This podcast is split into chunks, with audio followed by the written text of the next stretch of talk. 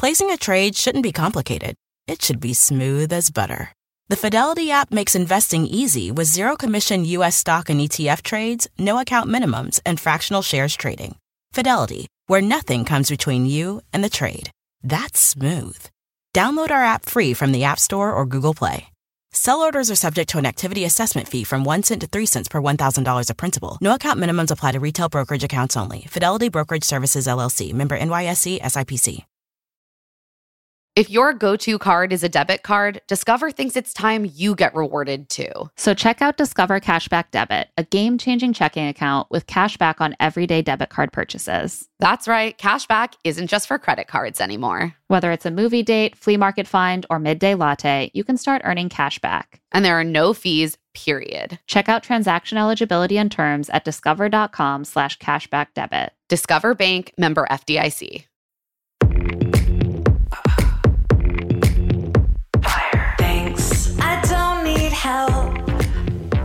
Just watch me love myself. That's all I want. Got what I want. That's all I want. I'm not sorry. I'm Claire Fallon, And I'm Emma Gray. and this is Love to See It, an obsessively detailed recap podcast about reality dating shows like The Bachelor and other pop culture that makes us laugh, cry, and curse the patriarchy. We can't live with these shows and we can't live without them, but we can break down every juicy moment and unpack all the weird messages these shows send us about love, sex, and dating. Stop, drop,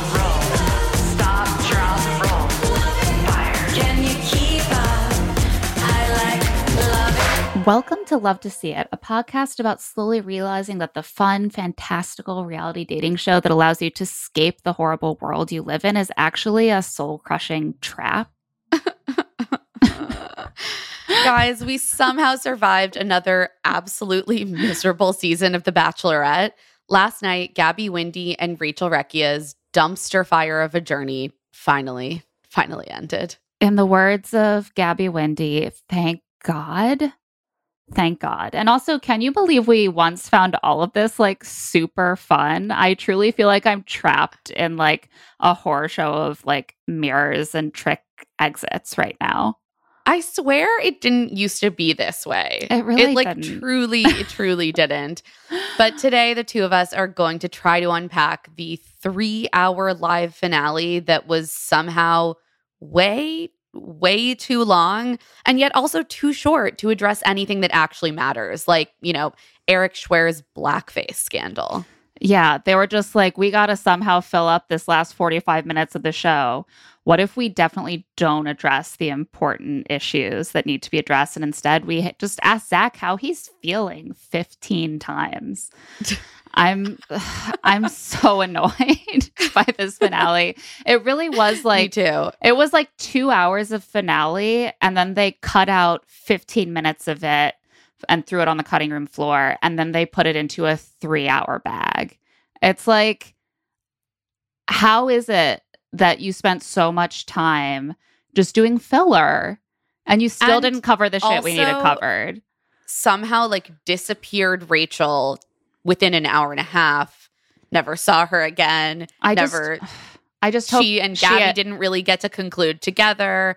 And Yeah. then we got an hour of Zach, like the most bland man alive. Like Th- I, that was I an can't. that was an hour more of Zach as Bachelor than we should be having, and yet there's still so much to come. Uh, I just hope that after Rachel left the couch, she was somewhere with Aven having like an egg cream and just enjoying her evening. and like an entire bottle of Xanax, but not in a dangerous way, just in like a float Yes, away. just for in one of those safe ways where you have an entire bottle of Xanax at one time. So let's go back to the very beginning. The show opens with the apocalypse vibes that we caught a glimpse of a couple weeks ago. The camera opens on Jesse in a silent, darkened studio, no applause, no audience lights, no music. He says that he thought they would be doubling the happiness this season, but Did that's you? just not how it worked out. Uh, I love when the show does this where they're like, we thought one thing, and then by no doing of our own, it just didn't work out that way. Yeah. Like, sir, sir, we all know. They're like, we, it wasn't our decision to make this happen. I don't believe them. So he says that during the show, we will be finding out if Tino can explain his indiscretions and Erich, his Which- text to his ex. Just have to say, it is very bizarre that they are just speaking to the audience as though everyone has done a deep dive on the spoilers. Like, in the world of the show, none of this has happened. None of this has been discussed. That's, Like, that's not everyone reads Reddit and Reality Steve. And that's not to say that they shouldn't address it, but like explain to people what's going Well, on. that's like if I I weren't following Bachelor T accounts, which honestly, if I weren't covering the show, I probably would not choose to do that to myself. If I weren't following those accounts, I wouldn't know about Tino's indiscretions or Erich's texts. So why can't they kind of back up and explain with full context what happened instead of casually dropping it in? And also, There's it's like just simply zero attention paid to any sort of narrative continuity in the entirety of the show.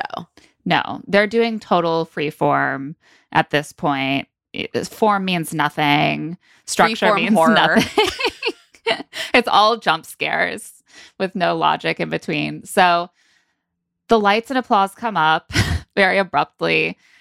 Gabby's grandpa and Rachel's parents are in the audience looking tense as fuck, especially Rachel's parents, who look like they are like They're like watching holding each other. it looks like they're, like, present at their daughter's trial or something. Like they're like, we're here showing support, but like we're really not okay.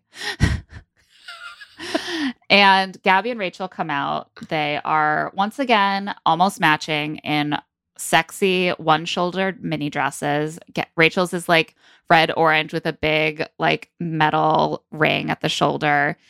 Gabby is in black with a sort of buckle at her shoulder. So they really went out there and they were like similar but different.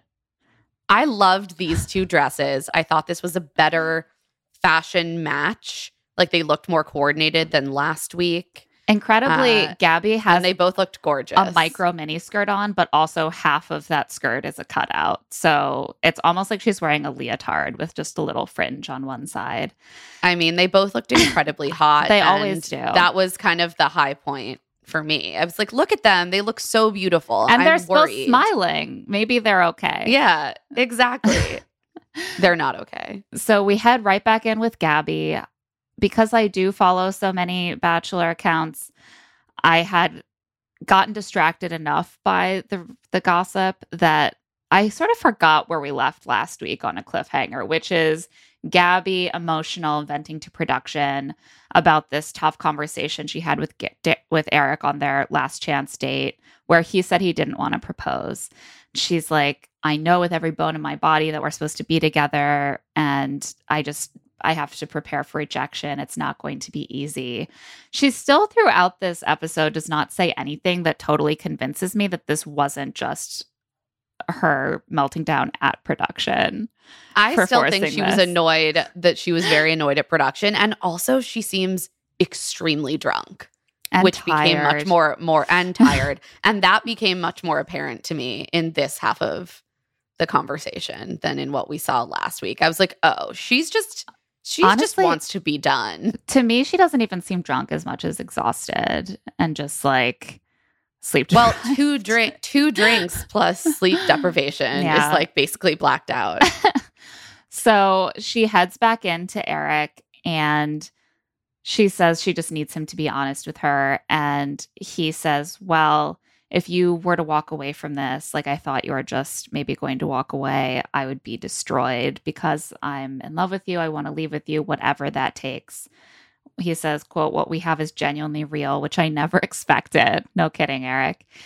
Uh, what I just said is 100% real. I really want us to work.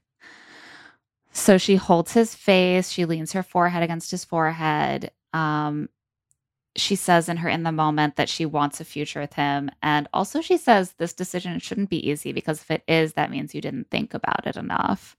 Almost like she's saying, like, it makes sense to have trouble coming to a decision about this.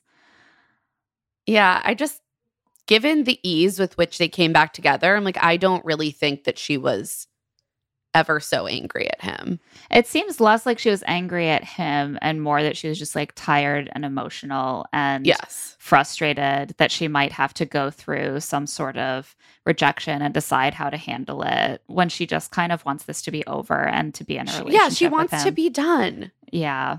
So they walk away together. She says to him, another thing supporting our theory, quote, I'm sorry this had to be so dramatic. Yeah. exactly.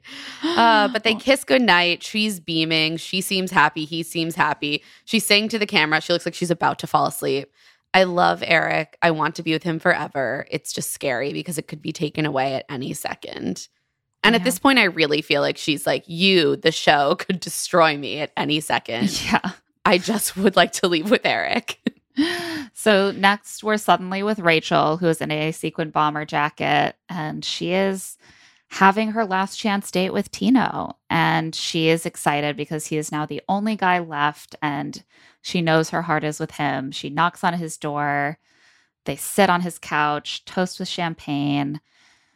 And first, they talk a little bit about her hometown and how well it went. Rachel and her parents are both in like the inset reaction box from the live stage, looking stone faced. Like at every point when Rachel and her parents are watching any point of their of her time with Tino, they just look furious. Furious or just trying to dissociate. Probably both.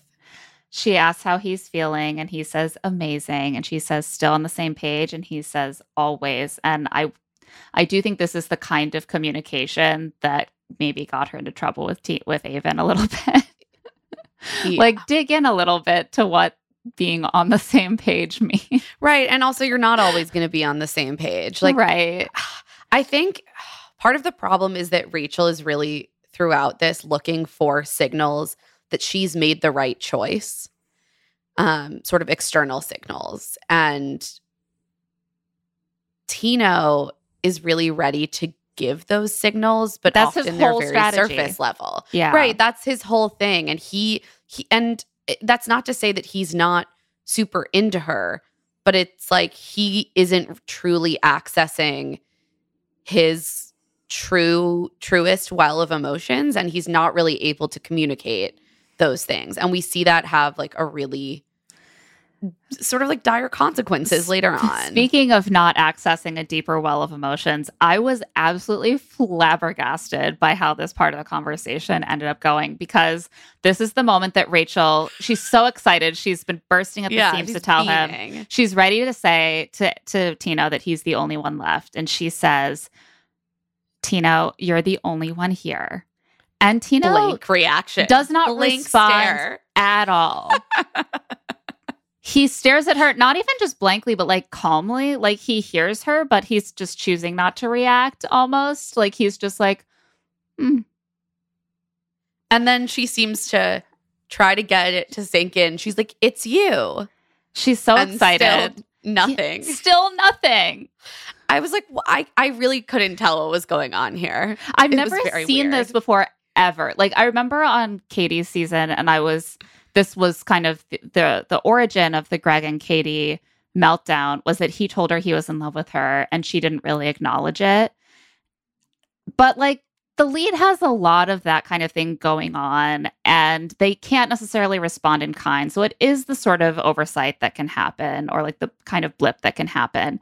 To have a contestant hear that they are the chosen one, which is what this whole season has been building toward, and for them to have no reaction at all, I have never seen that. I don't even like how could that happen? What's going on in his brain? I I truly don't know. He finally seems to get it. Well, he he kisses Uh, her. no, no, no, He no, no. Here's what happens. He's still not reacting after she says it's you, and finally she says, "I've been so excited to tell you." Still nothing. He she leans in for a kiss, and he accepts the kiss. We at no point see him actively Emote. respond or emote. He's There just is a lot receiving. just like uh, there are a lot of semi inappropriate emotional reactions, frankly, that take place in the the two of their interactions throughout the rest of this episode. But this is just so bizarre. And he again like says emotional things after this. He's like, I'm on top of the world. It's overwhelming. The best thing I've ever heard. Yeah, we see him say things like that in his in the moment. Um But also, even in when he's saying those things, it's like sort of flat. Which look, people respond in different ways. I'm not trying to pick him apart, but it was just weird. I I it's hard not to pick him apart because so much of this I I get that like not everyone emotes in the same way, but it it's hard for it not to come across as him not being happy or not giving a fuck. Like it's very odd, especially because we I feel like we saw him emote more naturally very early on. And then it's almost like it that slowly went away. Um Yeah, I mean, look, it's hard to know whether that's just his confidence show kind of beating him down. Maybe. I, I don't know. It's like he had this like warm confidence that was replaced by this sort of clammy bullheadedness. Yeah. And it's been like a sort of unsettling trajectory. I don't think I've ever seen anything like it. And he says also in his in the moment, I would literally bet everything I have that me and Rachel are t- are forever. Everything I have and everything I am. I'm like, this is a bad bet. Don't don't do this, Tino. Even even Bad a worse odds. bet than sinking your entire retirement into crypto, which I think we all know, maybe not Zach, but most of us know is a bad idea. Uh, this is an even worse bet. Very, very low odds in his favor, especially because neither of them, especially Tino, seem to have the kind of relationship skills that would get them through even a single rough patch. so, not looking good for them and it doesn't go good for them. So he tells her that she's made him the happiest guy in the world. This is never going anywhere. Rachel's glowing. She's like, I know he's ready for proposal for a proposal, and I trust him. Then we cut back to the studio, obviously, for a sneak peek of the Kardashians on Hulu because this is all Half just of fun this con now. Three, yeah, half of this three hour uh, special is simply sponsored content. But it's time for proposal day. And we finally get Rachel and Gabby back together. This, again, this is what I've been wanting all season. And we at least get it in small doses during this episode. They're having a little girl chat poolside, and they both just seem relieved, frankly. Like Yeah. relieved that they made it to the end and that it seems like they're going to get some semblance of a happy ending. Like I- I just could feel in my bones that they both were like, "Oh my god, this was traumatic, but like we we did it. We did the job." it's interesting how bad their experience has been on this franchise that like the whole concept of the show is dating these different people and having as many great options as you can. And they both are just like please can i just have one guy here so that i can just like have a fucking break for once? Yeah.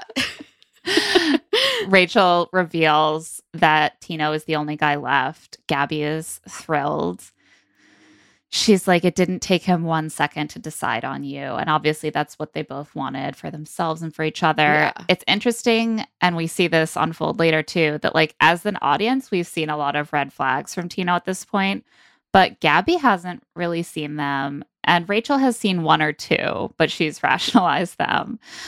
And Rachel describes how good she feels about him in these terms. He tells me he loves me constantly every five seconds. He makes me feel so fought for. He makes me want to be better. He's so selfless and funny. Is Tino I have to funny? disagree with the latter two. I've not seen selflessness nor humor, but you He know. does donate. she's in the throes of she's in the throes of love. I just, I just, I wonder if this is how Rachel has ended up never dating someone who makes her laugh because, like, she can look at the most, like, sour faced, grim, humorless person I've ever seen on this show. And she's like, he's so funny. I'm like, eventually she's going to figure out that's not true, but she's leading herself down a garden path right Oh. now. But Gabby tells Rachel, you know, Erich is the only one left. And she says she wanted this week to she says that she wanted them to both feel secure and and be secure in making a decision to get engaged. Yeah, she's like, I wanted this week to be just a time for us to be secure and make this big decision, basically, instead of like. she hopes he'll propose, of course. Yeah. But she's like, he didn't say he would, but hopefully he will. And they're both like, oh my God, girl, you're so happy. This is so great. And Gabby starts crying and says all her dreams are coming true. She says it's such a little dream, but it's like, you know, big. Like I do know, Gabby. You just want that that tiny little piece of romance and love for yourself. And Rachel says, I cannot believe where we came from to where we're sitting right now, about to get engaged to our dream guys. you just know it's going to go so wrong by this point So that it is bad. so painful to watch them like wax poetic. Uh, like it is the case that I do think you should just pick the person you're most into. Typically, with Rachel and Tino specifically, I am concerned that she just threw her chips in way too early and she wasn't open to changing her from that. mind. Right. Yeah. Yeah. I don't think she was actually open to changing her conception of him as more interactions happened and more image uh, more information came to light. And I actually think maybe she would have made a different decision if she had been open to it not being him by the Yeah. time I she mean- got to hometowns. I also do think that, like, I keep forgetting that she's 25. Yeah. And I do think that something we see with the younger leads is like a bit of less of a, a center that can kind of, that you can kind of lean back on to have that certainty in your own decisions. And so when you are terrified that you're going to make a bad decision, sometimes you can end up inadvertently kind of screwing yourself because you were so consumed with looking for signs that you're making the right or the wrong decision. And I think that Rachel kind of got herself into trouble with that. Yeah, I mean, it's clear that she is really fixating on stuff like, oh, he tells me he loves me all the time. Right. And that's actually a really easy thing for someone to do if, you know, they just want to convince you that they love you. Like it's act it doesn't take self-sacrifice or effort. Right.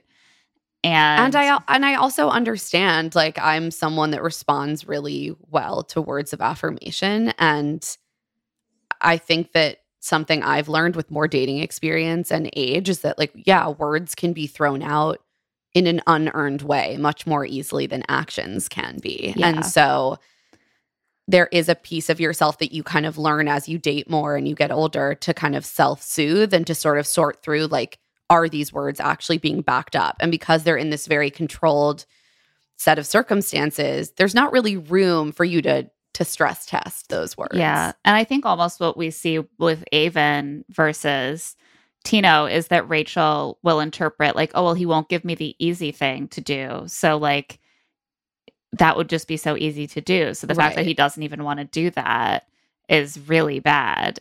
And Tino is doing the easy thing that's easy to say. And that shows that he's all in. But actually, like, in a way, like thinking harder about whether you really want to do that easy seeming thing is indicative of more capacity to like actually go through a tough time in a relationship and make a difficult decision Yeah, and that's a good point. and to not just paper over it with words. And like whenever anything actual any actual issue has come up with Tino, he has not shown that he's putting her first. So He also has this very intense tendency to not just like not put her first, but to basically live in a realm of denial that the situation has even occurred or that the conflict has occurred. And we see that play out a Yeah. lot later on. yeah, he like is completely uncomfortable not living in a delusional fantasy of perfection. Right. So Rachel, uh, it's time for her engagement date. They really like power through the proposals, and then they're left with like all this extra time for Zach at the end. And I'm like, you could have spread out Why? this proposal stuff a little bit more. So Rachel puts on her classic like beaded halter neck white dress. It's sort of like a wedding dress, basically. And she is so excited. Tino has never given her any reason to doubt.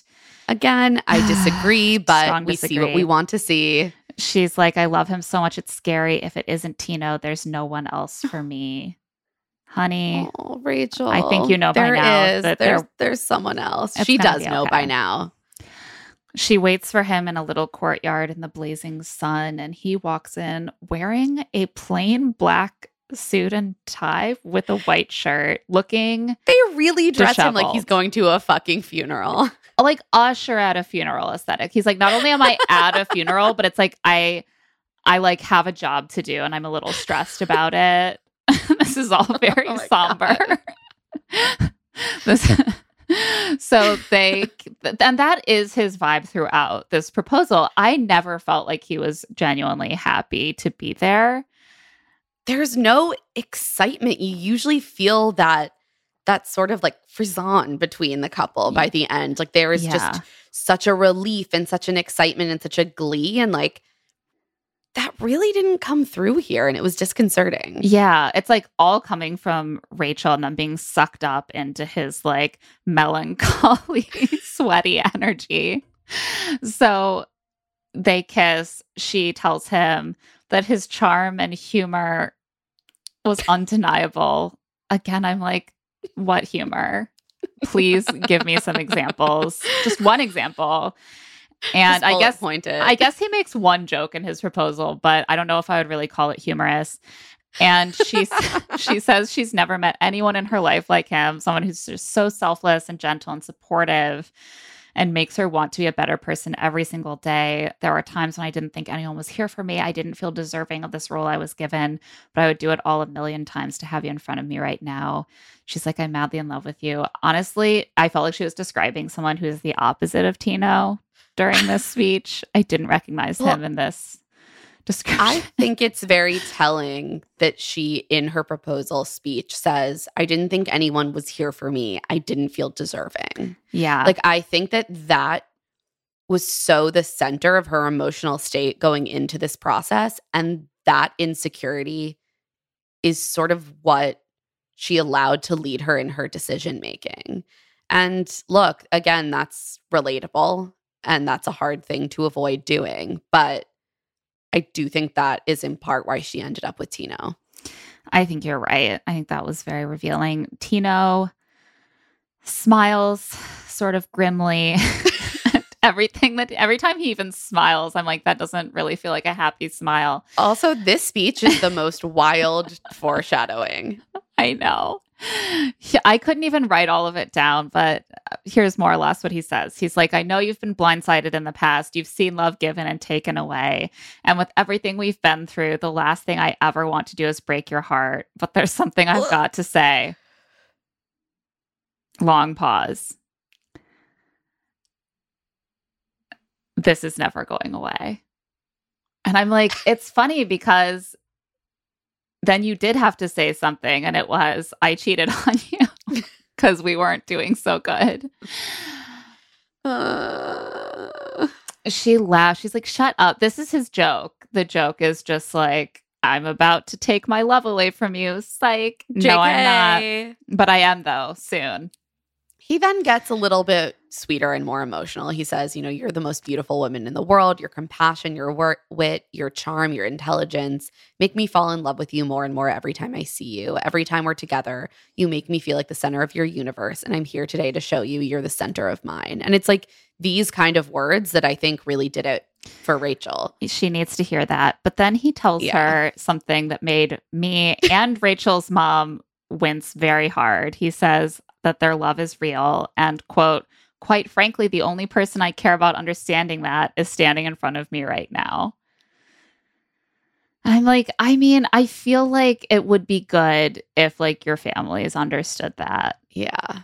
Um it's not that she you the two of you aren't the most important people to be invested in your love, but it actually would be good if you could help her navigate things with your family convince them that this was a good idea. So with on that note, he's like, I love you. You're the woman of my dreams. He kneels, he pulls out a ring, she accepts. the ring is like this giant, giant rectangular stone on a plain band. Honestly, I thought it was gorgeous. I hated it actually. you hated it? it was too I liked big. that it was it plain. was too big. I don't care if it's plain. It is too big. It was very it was very large. it looked like a look, it looked like a ring pop. A oh, square I ring pop. disagree. Oh my god. it wasn't god. square. It was it was like emerald cut, right? Yeah, well, but it was squared Rectangle. off. You know, it wasn't like shaped like a Oh, ring I pop is see. what I'm saying. Yeah. But yeah, no, to me it gave me ring pop and I didn't like it, but I did like that it was a little more plain than the usual. there were no halos. There were not like a thousand tiny diamonds like in seven rings around the main stone. I was happy. as someone who has a halo and pave Yeah, on her Claire. wedding set, I don't think that they are inherently tacky, but I do think a stone that big is also a little tacky.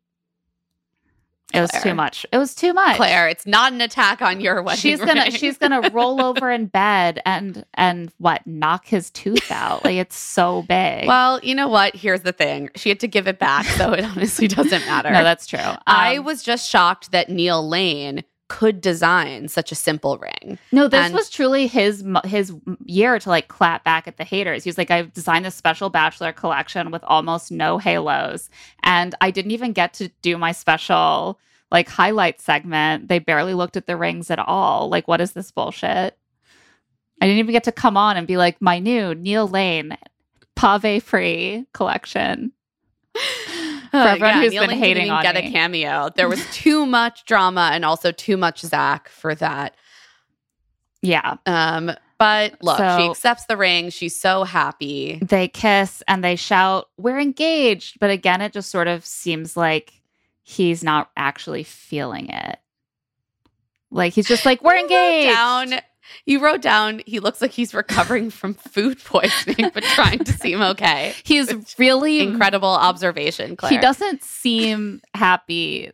He seems unwell, but You know what? We'll give him the together. benefit of the doubt. They're both exhausted. They're both drained. They do get on a very cute little white horse and attempt to ride off in the distance together, but there's really a metaphor in there because the horse is just zigzagging around looking very lost and confused. It would have been super cute if things had worked out for them.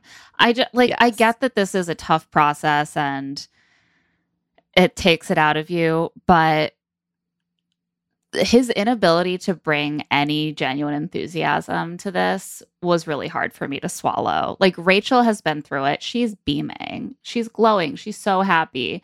Tino looks like he's just here under pain of lawsuit or something. He looks like he's being coerced. Uh, but back on the studio, Rachel is again looking vacant. And Jesse's like, huh, Rachel, so so weird. You looked so happy and now you again you look like you need a bottle of Xanax. He didn't say that, but that's what I He's like looking at how your face is set and the pallor on your skin. It seems like there might be more to the story because you look so miserable. She's like, yeah, Jesse. Yeah. you- yes. So Yes. after the commercial break, Rachel is in the hot seat. Jesse asks her what happened after this proposal.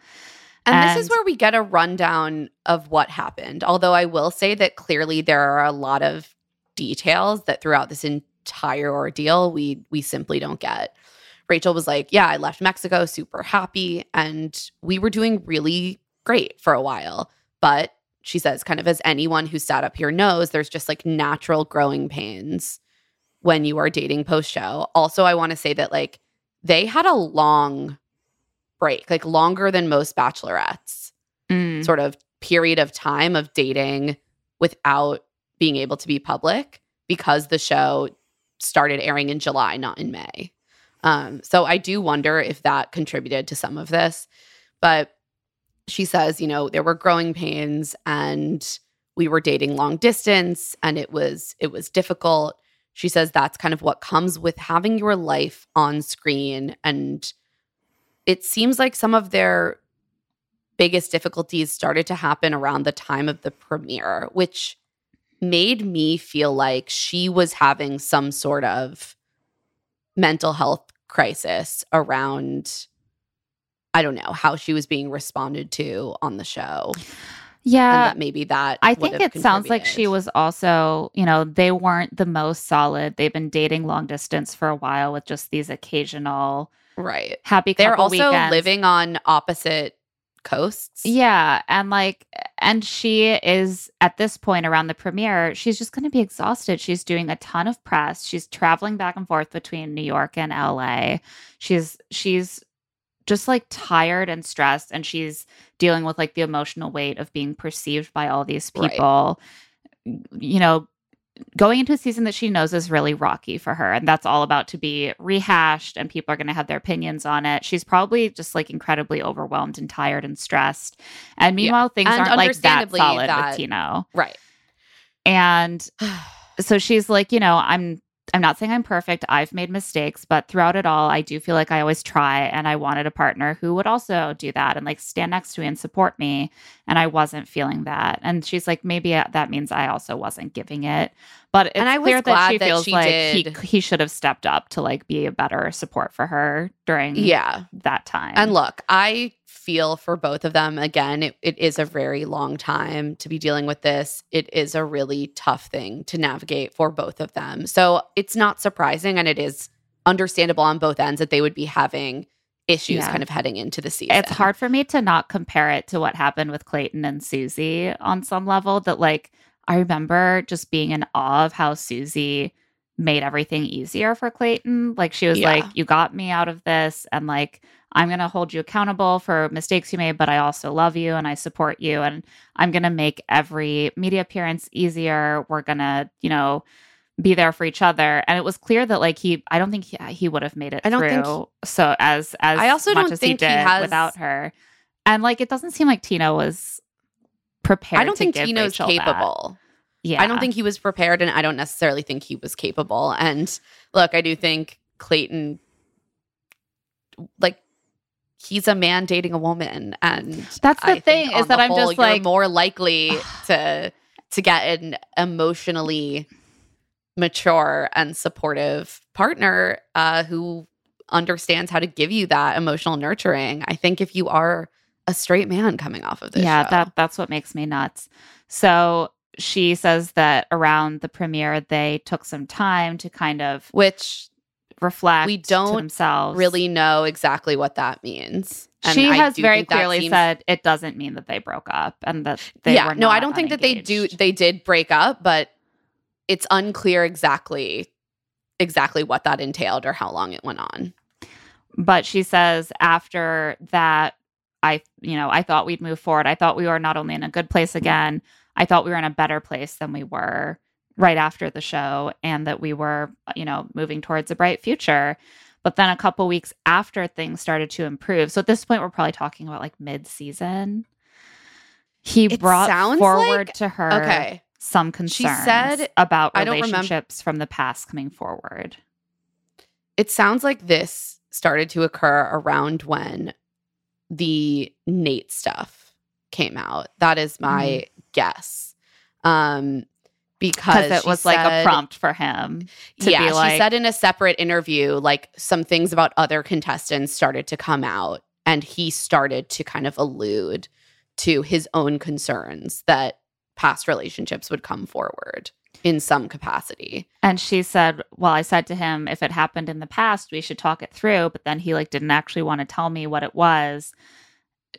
She said that this happened while they were together for a long weekend, essentially, and that he wouldn't tell her what it was. They spent the rest of the time together. And then after they parted ways and went home, they spoke on the phone and he brought it up again. And she's like, I started just slowly pulling on the string and learning more and more.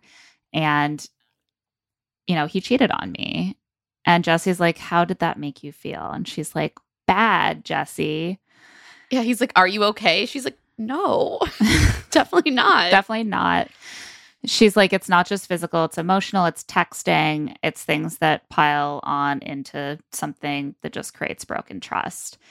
And I want to like remember that because I do think that there's so much fixation on a kiss that allegedly happened that it can seem like that's all she's upset about. And while I think that's enough in itself, it's also clear that it was not just that itself. Yeah. And that is something I rewatched this entire long segment um, again this morning because I had missed a lot. And that really stood out to me on second watch that, like, clearly there is, there are other things that are going unexplored and un and unsaid. So Jesse's like, So you did confront Tino in person. And she's like, Yep. Yeah. And he warns Bachelor Nation, quote, this is rough. When they and have to warn us after, you know, some of the things they don't even feel compelled to warn us about that make me feel like I need emergency therapy. So I was like, oh God. I started immediately feeling ill when he said that. And I I just want to flag that like if they are engineering situations on camera that they feel the need to warn the audience about, like maybe that's not something that you should be producing and maybe that's not something that you should be airing. Like I this entire thing just made me feel really icky. Yeah. So So we cut to a little white brick bungalow, little Aaron air little Airbnb, which now lives in infamy. And Rachel is staring at her giant ring, which she is holding in her fingers. And she says, Today will be the first time I speak to Tino since he told me he cheated on me. And Gabby has arrived to kind of chat her through this and give her, her pep talk before, before, the difficult conversation. Immediately, everyone in the world clocked that Gabby is also wearing a giant engagement ring, even though her proposal scene has not aired yet. So wild, spoiler wild alert, choice for them to do this. they could have just like they knew that they might, like they, you know what? I don't know. There's just a lack of attention to detail here to not like they just take Gabby's ring before they tape this one scene. They don't care. They're like, they. I can't believe we we're having this conversation about Tino. It's so like Gabby is like it's so far off of what we thought his character was. Um, Rachel talks a little bit more about what's been going on, not just in terms of the actual cheating, but more in terms of their conversation about it. And she's like, you know, there were, it's not just one thing, it was lots of things that happened. And he hid it from me. And the only thing he cares about is how he's going to look. He literally told me, I regret telling you. And he also apparently told her after he did tell her what had happened, don't tell anyone. Like his big yeah. concern that he had communicated to her was like for his own reputation. And, and like given I, the way that this show grinds people up and ruins them. I understand that concern because the consequences are going to be huge. But why would he expect that to be Rachel's frontline concern when he doesn't seem that concerned about her at all?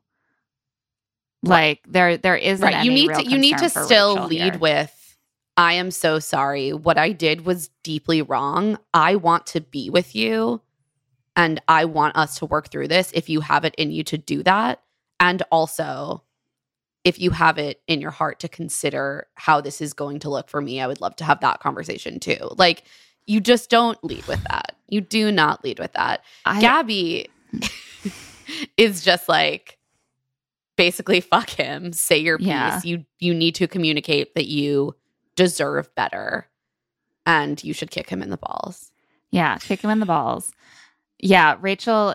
Rachel basically was like, he was telling me to like keep this to myself. Like, you don't want me to have support at this time. You want me to just like sit by you at AFR to protect your image. She's like, you can't be forgiven when you're not sorry for what you did. And like, maybe there is no good way for him to say like, please don't tell anyone.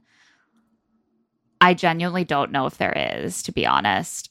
But there There's is not a good, good, way to do there it, is but a there good is way a good to way apologize, not... and it seems like right. he didn't do that at all. Like not even like, and then he also was like, "Don't tell tell anyone." More like he was just like, "Here's what happened, but it was such a tiny thing, and like I love you, and I want to work on our future, and I wish I hadn't told you because now everything's fucked up." Like that's not an apology for what you did. None of that is like genuinely taking ownership. So she is clearly going into this already feeling like he doesn't know how to properly own up to this. And she's really fed up. We're going to take a quick break and we'll be right back to discuss how this conversation goes down. Can you keep up?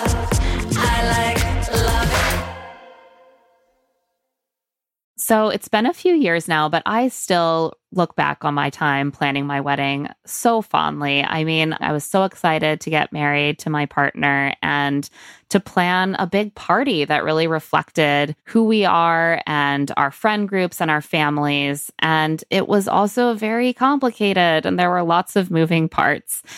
It wasn't always easy. Well, Claire, maybe you should have used Zola because you can plan your entire wedding in one convenient place with Zola. Yes, I've thought this many times in the years since. I mean, with Zola, you have free planning tools like a customizable checklist and website. There's a venue and vendor discovery tool that matches you with your dream team.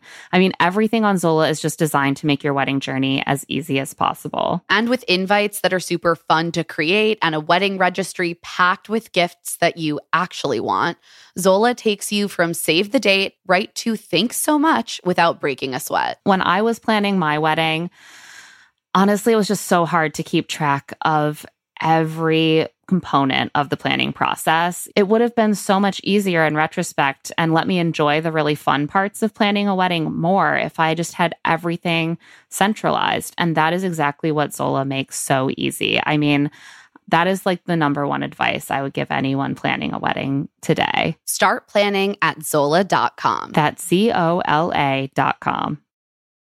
Are you one of those people who thinks they don't have time to prioritize wellness? If so, Alo Moves is here to change your whole mindset. From beginner to advanced, Alo Moves has the flower class that will fit your whole schedule, even if your schedule is very complicated and ever changing, like mine is. And their classes range from five minutes to an hour, depending on what you're feeling that day, which is so convenient. They've got award winning workouts like sweat inducing yoga flows, HIIT classes, or reformer Pilates workouts. Truly, truly have it all because you can also find stress relief with meditations, affirmations, face yoga, gua sha, dry brushing, and journaling for those quieter moments. I am one of those people who really struggles to prioritize wellness. I did before I had kids, and now it's even harder because you're always doing pickup or drop off, you're making a lunch, you're like dealing with some need that your children have, or you're working. And Alo Moves allows me to just fit those workouts in in those spare moments when I find myself with an extra 30 minutes of time, I can do a yoga class, I can do something that gets my heart rate up, and it really works with my lifestyle. So unlock your personal wellness routine with Alo Moves. Go to alomoves.com now and use code LTSI20 for an exclusive 30-day free trial and enjoy 20% off an annual membership. That's alomoves.com code LTSI20. alomoves.com code LTSI20. One in five Americans have learn a new language on their bucket list. As they should. Learning a language is so important. So if that's you, make 2024 the year you finally check it off the list with Babbel, the science-backed learning language app that actually works. Babbel's quick 10-minute lessons are designed by over 150 language experts to help you start speaking a new language in as little as 3 weeks, which is kind of wild. One study found that using Babbel for 15 hours is equivalent to a full semester at college, aka so so many days of waking up for an 8:30 class that I maybe didn't need to do at all. Plus, all of Babbel's 14 language courses are backed by their 20-day money-back guarantee.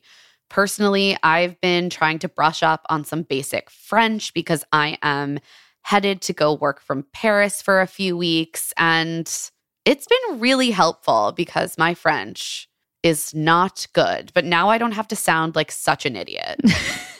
You can never sound like an idiot, but Babbel can definitely help. Here's a special limited time deal for listeners. Right now, get 55% off your Babbel subscription, but only for our listeners at babbel.com slash LTSI. Get 55% off at babbel.com slash LTSI. Spelled B-A-B-B-E-L dot com slash LTSI. Rules and restrictions may apply. And we're back. After the ad break, Gabby is gone. Tino is at the door.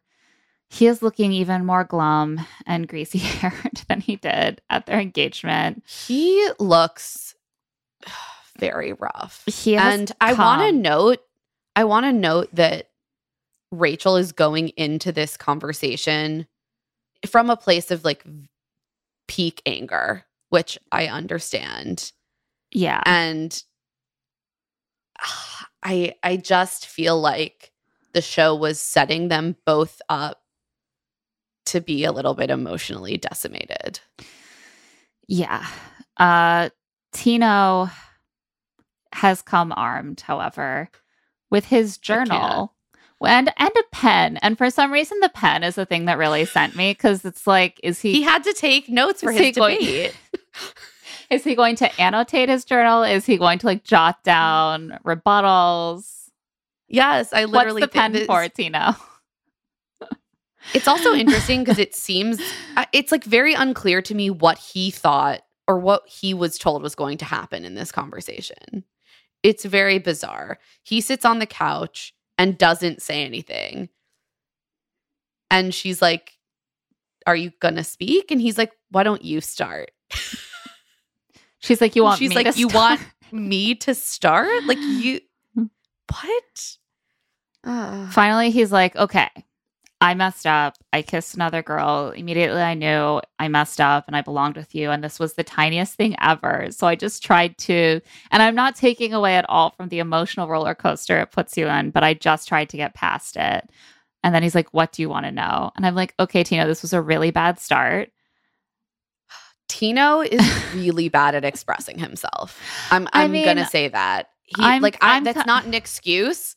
I'm just saying this was so painful because he is just a wild rambler and also as we pointed out earlier completely unable to sit in a place of discomfort or sit in a place that colors the vision he has built of this relationship or his, or who he is in any way that like deviates and it just creates this like Yeah. extremely bizarre tone I also like I don't even know if I think Tino is necessarily bad at expressing himself. I think he is expressing himself and himself is just someone who feels like this was just the tiniest little mistake and it mostly really was just something that he had to learn to live with and accept. And like yes, no, it totally also affected her, but mostly it was like about how he had to deal with it, but it was such a tiny thing.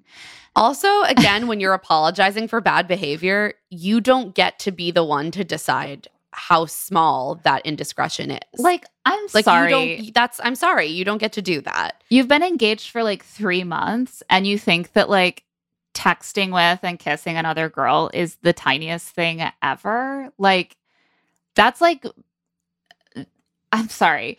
In in the in the space of like a really long marriage, it might be relatively small, but I still wouldn't call it the tiniest thing ever. But it's basically like as big of a violation as your whole relationship is a commitment. So like Well, what he's Ugh. saying, and and he, I think that Tino has a complete inability to kind of get out of his own head, and like he's expressing that for him it was tiny, for him it didn't mean anything.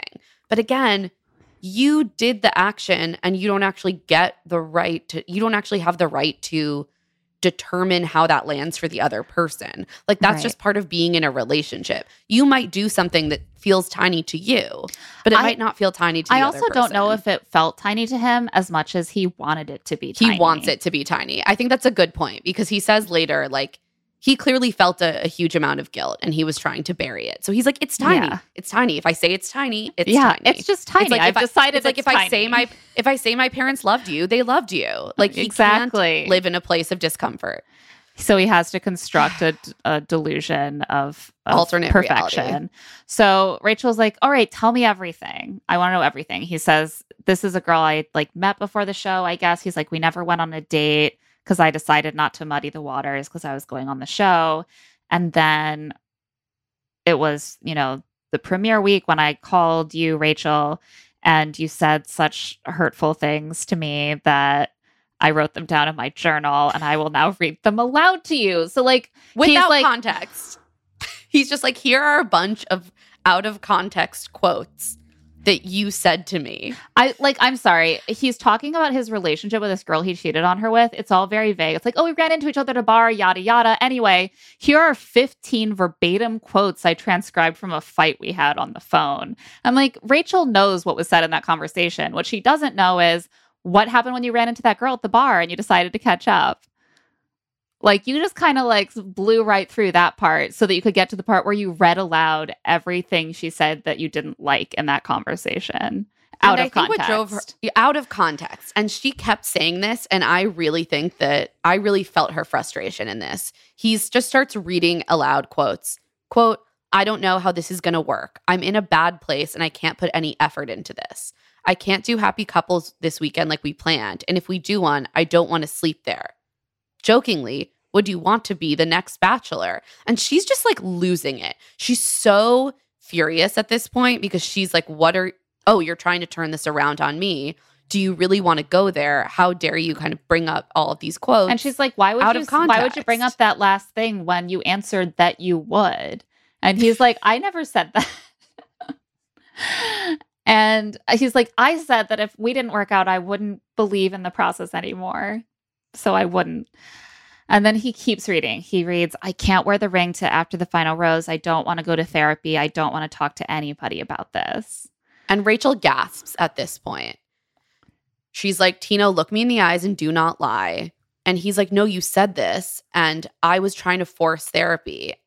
This is so convoluted. Like, th- I don't know if it was cut oddly or they're just, ob- they are obviously speaking with a lot more context than the audience has. And there was no one there to kind of mediate and make sure we understood what was going on.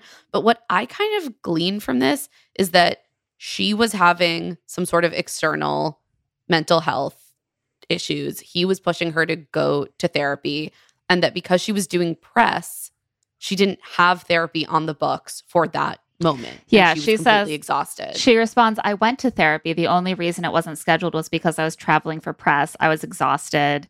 You shouldn't throw that in my face. Provide context if you're going to pull these receipts. And then she says, Everything you d- asked for, I did the next day before I got out of bed. And he's like, Yeah. And she's like, Didn't you didn't you thank me for actually taking all those steps the next day? And he's like, Yeah. And I'm like, I'm sorry, Tino. That actually seems like the biggest piece of context here. What why are all those things she said an issue if that was just like addressed the next day?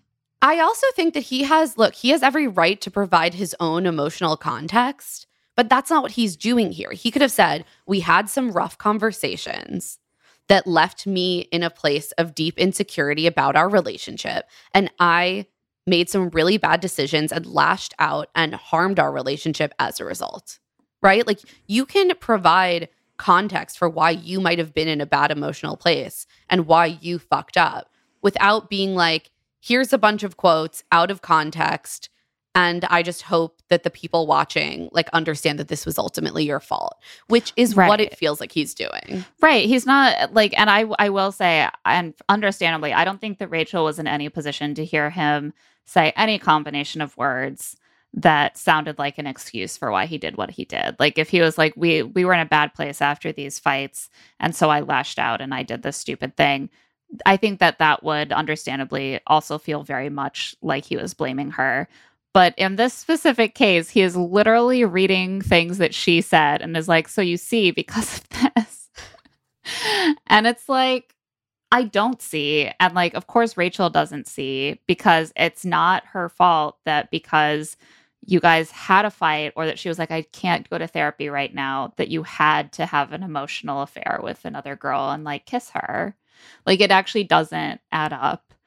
And it does read as you just trying to blame her for not not being like everything that you needed her to be at every moment. And so you had to go outside the relationship.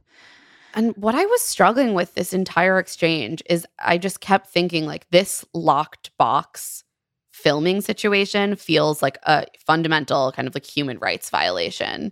And at the same time watching it i was like i feel rachel's fury like i understand why she's so pissed off and why this conversation feels so unsettling to her well I because there's no anchor in reality. Yeah, I I really felt unsettled by how he kept bringing things up that were sort sort of sounded like justifications, like, "Oh, well, you said you didn't want to wear the ring anymore," and then she was like, "I actually didn't say that. I think we both remember that I said if we broke up, if we just or if we just went back to dating, I wouldn't want to wear it at AFR as, as to like pretend that Which everything was okay. Sense. And and then like later he would just say it again as if she hadn't full-throatedly denied it. You know, it just felt like there was never any progress made on establishing the truth value of any of Right. these statements. And it was like really confusing to even watch. And I'm sure it was confusing for her to sit through. Also, like Which she says multiple times. She's like, Am I crazy? Like, did that happen? What is happening? Yeah. And I think that like it was hard to watch Tino seeming to be sort of blindsided in a cer- at certain point. Like he didn't fully understand what the conversation was for. He is being sort of held there seemingly against his will. But also like Rachel, I you know, also kind of has to be there having this conversation again on camera in a way that clearly they had had a lot of these conversations again, and then they were told like, "You have to come together because we need to get this on camera, or else the audience won't understand."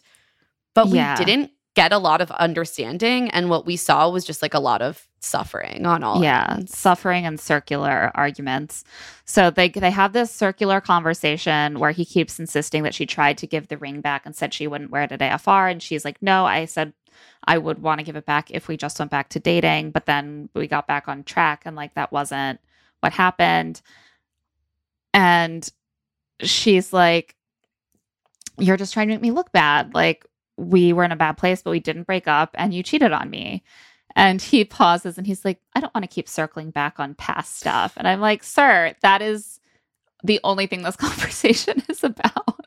So so, and you're circling because you can't arrive on a shared sense of reality here. So she says, You never said you were sorry. And he's like, Rachel, I'm so sorry. And she says, You're not sorry. You're sorry you got caught. And he says, and this I think is a very revealing statement. He says, No, I'm sorry because I was haunted by this. How is he sorry because of how it made him feel? I don't really think Tino has the capacity to have a conversation where he doesn't center himself. Like there is a lot of self-centering here. And Rachel goes on to be like, "Well, you sat on this information for 4 days." I, I guess when they were they were together for 4 days is Mm. what I'm gathering from this at like Right. a happy couple weekend and never told her what had happened and he's like, "I it was a mistake. I wanted to just be with you." And Rachel's like, it wasn't just a mistake. You made a lot of conscious choices that led to that one kiss. And then she sort of is like, if it even was just that one time, which I don't believe. And this sets him off. He's like, well, if you don't believe it was only one time, then what, what are we even doing here? And finally, he says, is there any way this works out? And she responds, being like, well, do you think you deserve to be with me? And he's just like, yeah, for sure. Absolutely. Like, okay, so much going on here. First of all, of course, she doesn't believe it was just that one time. She had to drag it out of you piece by piece. And when that happens, she is always going to think, is there just another piece I haven't managed to drag out of him yet? Right. This was not freely and openly offered. And also, like, because he broke the trust to begin with, it's hard to ever feel like you know the full scope. Plus, he was like, I regret even telling you about the kiss. So, like, obviously, he doesn't want to actually come clean and he maybe wouldn't tell her if something else happened. I too am suspicious that more happened. Also, Rachel clearly came into this conversation with her mind made up, and Yeah. Tino I th- doesn't. Maybe I think I, know that. I can't decide whether Tino doesn't know that it's over or whether Tino doesn't understand that it's where they're the going. in kind of conversation that it's going to be. Yeah, I, I think that that is part of what was making me feel so uncomfortable is because uh, they've clearly had a lot of conversations outside of this, and now production is asking them to recreate, to like have another conversation that treads some of the same ground. And it seems like she went into this conversation knowing she needed to end the relationship and also knowing that she needed to get him to be honest on camera about what had happened. And he seems a little unclear about what the goal is I of this conversation. And it's like this weird thing where they're they're having a breakup and a fight, but they're also like doing a job of telling a story. And Right. that is where I started to feel very uncomfortable with the show. Yeah. I I think that like part part of the thing that upset me the most with Tino was that it seemed like he came in with the mindset of actually I am doing a job and my job is to make sure that I'm not the one who comes off badly in this breakup, that I should make clear Yeah. that she was at fault for the cheating and that I am actually the so in love and groveling and she's just like a heartless person who withdrew her love from me. And and he's not able to kind of get that narrative across and that's why he's panicking um because it's hard for me to believe that he came into this thinking that they might end up together but who knows? Um also when when he's like is there any way this works out? and she's like do you think you deserve to be with me? and he says yes. I was like everything that everyone said in this conversation in, in that snippet of conversation is just wild to me like obviously it's not going to work out also like what kind of responses do you think you deserve to be with me Yeah, I thought Are, that is she that trying to get him to weird. I- self-eliminate yes. I also think that the answer point, is Rachel- no Rachel i don't is- deserve it after what i did to you but i love you and i want the opportunity to I want try to make it chance. up to you even if i don't deserve it that's the all answer was tino. just all of this was just bad. Like frankly i don't i think that there are parts of this conversation where rachel's anger got the better of her which i understand and she kind of lashes out. And tino has absolutely no emotional capability of answering her anger with any sort of compassion or understanding of where that anger might be coming from yeah and It's he- interesting to see of- after how things went with Aven, who does handle him Yeah. so well when Rachel is sort of la- himself really well when Rachel is sort of angry and lashing out, and the conversation resolves much more smoothly than it does Right. with someone who is getting so defensive and I mean, won't admit fault. It's just very clear that these two people have completely incompatible communication styles and they should not be together. Mm. But at this point, Tino steps out for air. It seems like he keeps getting flustered to the point where he just kind of walks out. And she doesn't know at each of these points whether he's just like leaving or whether he's going to come back. And outside, Tino's clearly talking to a producer. He tries to like take off his mic and then just tries to cover it. And so it's a little muffled, but we can hear everything he's saying. He's like gesturing wildly with his notebook and saying, Rachel's just throwing him under the bus and saying that everything in the notebook is lies and like she's just there to make him look bad. And at this point, he says something that like really made me sad. He says he's crying and he says, just tell her to break up with me, let me out. And I think why this struck me so much is because this seemed less like like that is not a ding on Rachel, but what it is is a ding on the show and the fact that it's like yeah, if if the relationship is over, just have the relationship be over. Yeah. Like trapping him or trapping anyone in a room on camera and forcing them to go over this like emotionally torturous terrain over and over again and then making him feel like he can't just leave like that's just not humane to do to anyone even though yeah. he absolutely shat the bed in terms of his relationship with Rachel Yeah. and this conversation it's impossible to feel good about this even if he was at fault which i believe he was even if he is trying to make her look bad with his little attack notebook which i believe he is like It's this just not is not humane. humane like i yeah it starts to feel like oh am i watching like a rom-com or am i watching some like you know evil scientist like zapping two rats in a box Well, exactly. like it's just like you're just stimulating cries of pain from these people and i'm supposed to be like thank you like i love this And Thank you for my The point Is entertainment. for, and again, we talked about this last week, but it feels like the point is like, okay, audience, now you try to litigate it. Decide who you like better. Decide whose side you're on more. And it's like, yeah, we all probably do have greater sympathies with one of these two people. But what I walk away with is just an overwhelming sense of ickiness and a sense that like no yeah no one really deserves this. yeah i actually feel like they went so far that there was a backlash and I think that like people were so horrified by what they saw Tino being subjected to that it obscured how shitty what he did to Rachel was. And what he did to Rachel, Yeah. not just in the past with the cheating, but in the course of the In conversation, conversation. I, he was coming at her with out of context receipts, trying to throw her under the bus, trying to make her look bad, refusing to really take full accountability, centering himself. He was doing all that stuff, but the conversation was less about that because the show turned him into like a martyr by being so horrendous with how they handled that storyline. And that makes me mad too, honestly.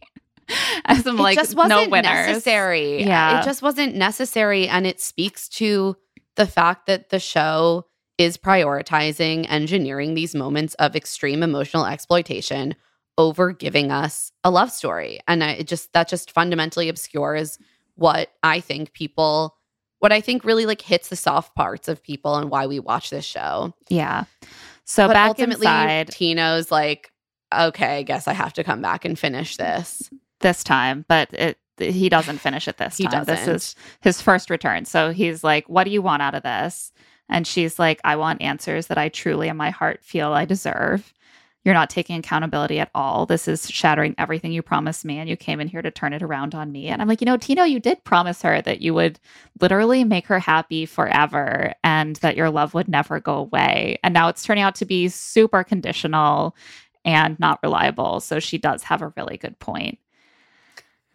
and he's like, No, I wanted to own my actions. That's why I told you. And then he says something that made me really mad.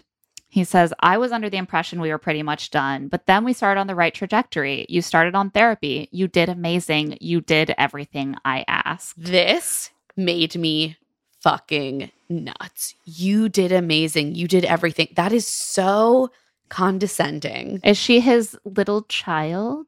Like, what on earth is he talking about? Like, she's just oh, like oh, his, did- like, you did therapy. Good job. It Good was for me. It was for Good me. job, Thank you for doing what. I asked. Oh, uh, And like she's just so over it at this point. Also because even though he seems to be a really shitty partner, it seems like he fully thinks all the work of improving their relationship falls on her. Was on her. Like he is assigning her homework to make the relationship better, and she did it. So oh, like good I job, you little so, like- student. You did it. so it turns out maybe like having an E emotional affair and kissing someone was actually not a good idea. Whoops. What a tiny little thing. He So- also goes on to say, as it went on, I just tried to forgive myself, bury it, just, you know, not get in your hair over something so tiny. Imagine being married to someone who is like, I didn't want to like get in your hair about the affair. About the little had." time that I cheated on you. Like, I just was like, you know, she's under a lot of stress. That- Why add this to the pile? That is a relationship that, like, if that doesn't rise to the level of open communication, what does? You're just you're just living on like a vast ocean of lies and deceit, and you're just floating on top with like the two or three things that rise to the level of importance that you tell each other. She rolls her eyes at this. He's like, I get the emotional betrayal. I just didn't want to pile on to you. With, And with at this some, point, Rachel. Rachel's like eyes are popping out of her head. She says, "Tino, do you hear the words coming out of your mouth?" And he's like, "Yeah, I do. They're they're great words." and she says, "You just called it tiny." He's What? Tino's tiny indiscretion. She's like, you say the, uh, th- this is when I get confused. I was like, was there a cut? She's like, you say we were broken up, but you told her we were engaged right after we kissed. And now Tino seems confused. I am too. Did I miss a topic change? I don't know. Seems like a relevant It- point to litigate, but also it's not what they were just talking about. Anyway, he excuses himself again. And so she hunts him down outside where we find quite a scene. His shirt is fully unbuttoned and he has his phone up to his ear like he's been making a phone call. He He's like putting had it away. unbuttoned his shirt and h- taken his mic off fully because I assume it was like taped to him. And she's like, "Wait, are you like leaving?" And he's like, "No. Why? I just had to. Why would you think that? He's been Why like are you out here?" he's been unmiked on the phone with someone. We don't know who. Who do you think he was on the phone with? his therapist. his dad. Oh, they only talk about sports. I don't know, or his mom, or like one of his family members, I'm going to guess, or or a friend, and it seems like whoever he was talking to gave him some decent advice, which is probably the advice he should have gotten before walking in in the first place. It seems like the person told him like just fucking say you're sorry. Just say you're sorry. He doesn't actually say that, but he does come in more trying to be and, like, conciliatory. Yeah. they go back in, he's calm again. And what he says actually is, Rachel, I do love you. That's why I had to tell you. And she's like, You had to, or I forced it out of you. And immediately afterwards, you were like, I wish I never said that. And he says, I was panicked. I thought I was going to lose you. Which again, we saw how he reacted when he panicked and thought he was going to lose her because his parents didn't like her, which is just like lie, lie, lie. Create, construct a world of delusion. Like that's not good. That's really bad. right. His, his answer to a challenge is like it doesn't exist. And that's Yeah. a really bad way to conduct a relationship. And that's never going to work. And he's like, I think that we can make it work. I only want you. Like, I'll take you at our lowest over anyone else at their highest. I feel like he like caught himself about to say, I'll take you at your lowest, and then was like, I probably shouldn't imply that she was at at a low. I'll take you at our lowest over anyone else at their highest. And she this is interesting because I do feel like someone told him you just need to to get out of this. You just need to make that final plea, Plea. that's like I Yeah. fucked up, but I love you. Can we make it work? And Can we then that will be her opening to be like, we can't, and give you the ring back, and then it will be over. So she stands, she says, I'm done. This is such a big deal for me. I wanted to do this one time. And he says, then don't give up.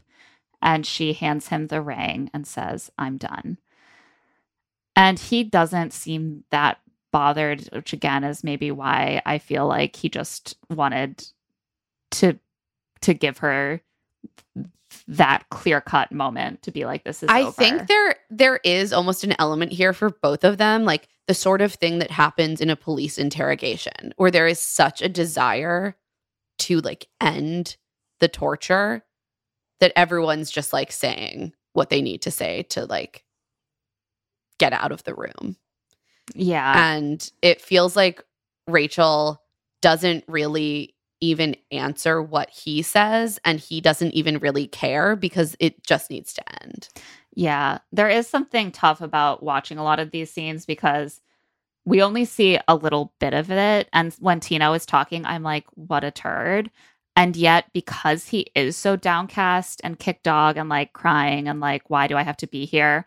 When Rachel is very righteously angry and like towering over him, it just doesn't feel good. It doesn't feel good. right? even if it's like even if i would do the exact same thing even if it's fully like earned on her part it just doesn't make you feel good about how things are ending. So it's just one of many moments where i was like i just like kind of wish that i didn't have the sense that everyone is just like posturing for the cameras i guess that i was like i do Yeah. feel like rachel kind of rehearsed this moment and i get why she would want to end her journey at least on a moment of being like i'm like sh- i'm like Try it.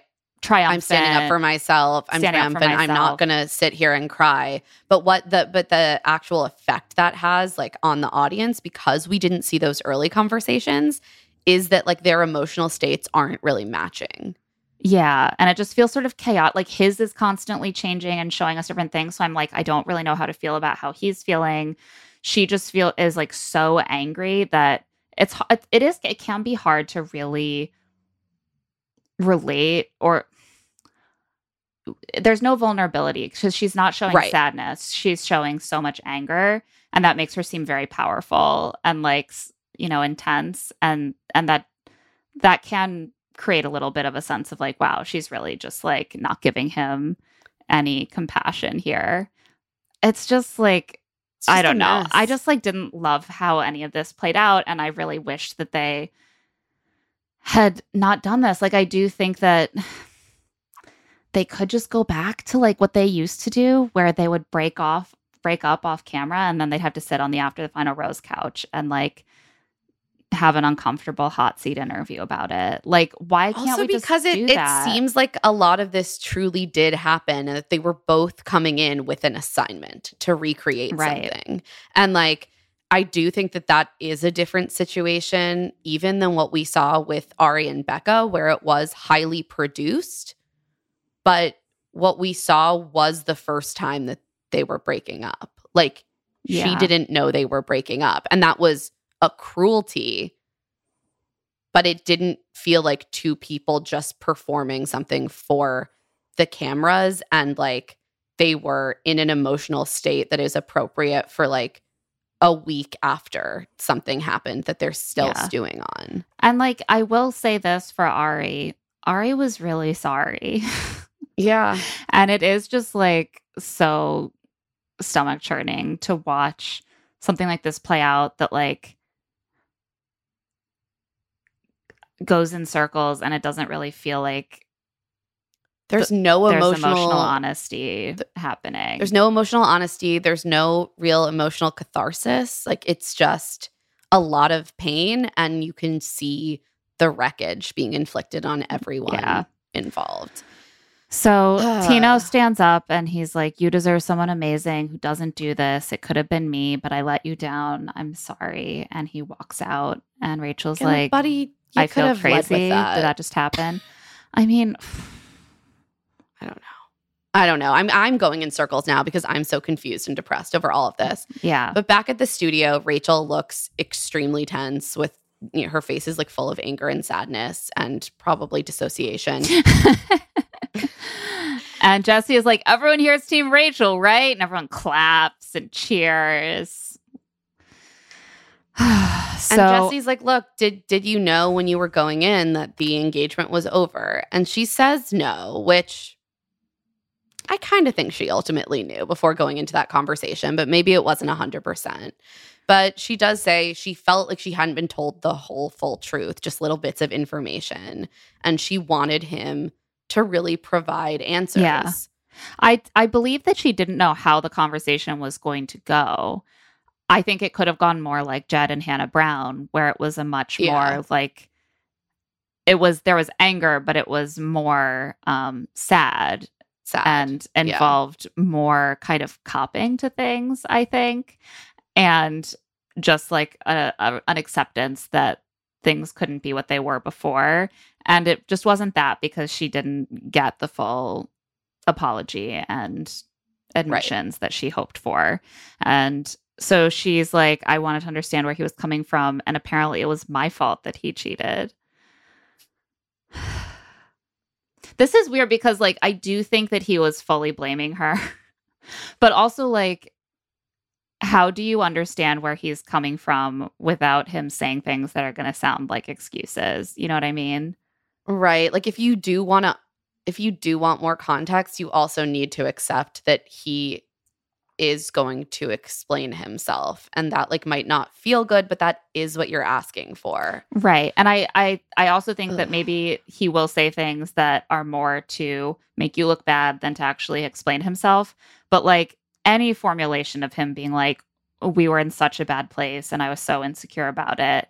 Like I said before, is going to come off as him making excuses. And but if you're asking where he's coming from, it's going to be something like that. It's not going to be like, "Wow, it turns out I'm a giant monster and you don't deserve some garbage human like me. It's going to sound like him trying to explain his emotional state at the time.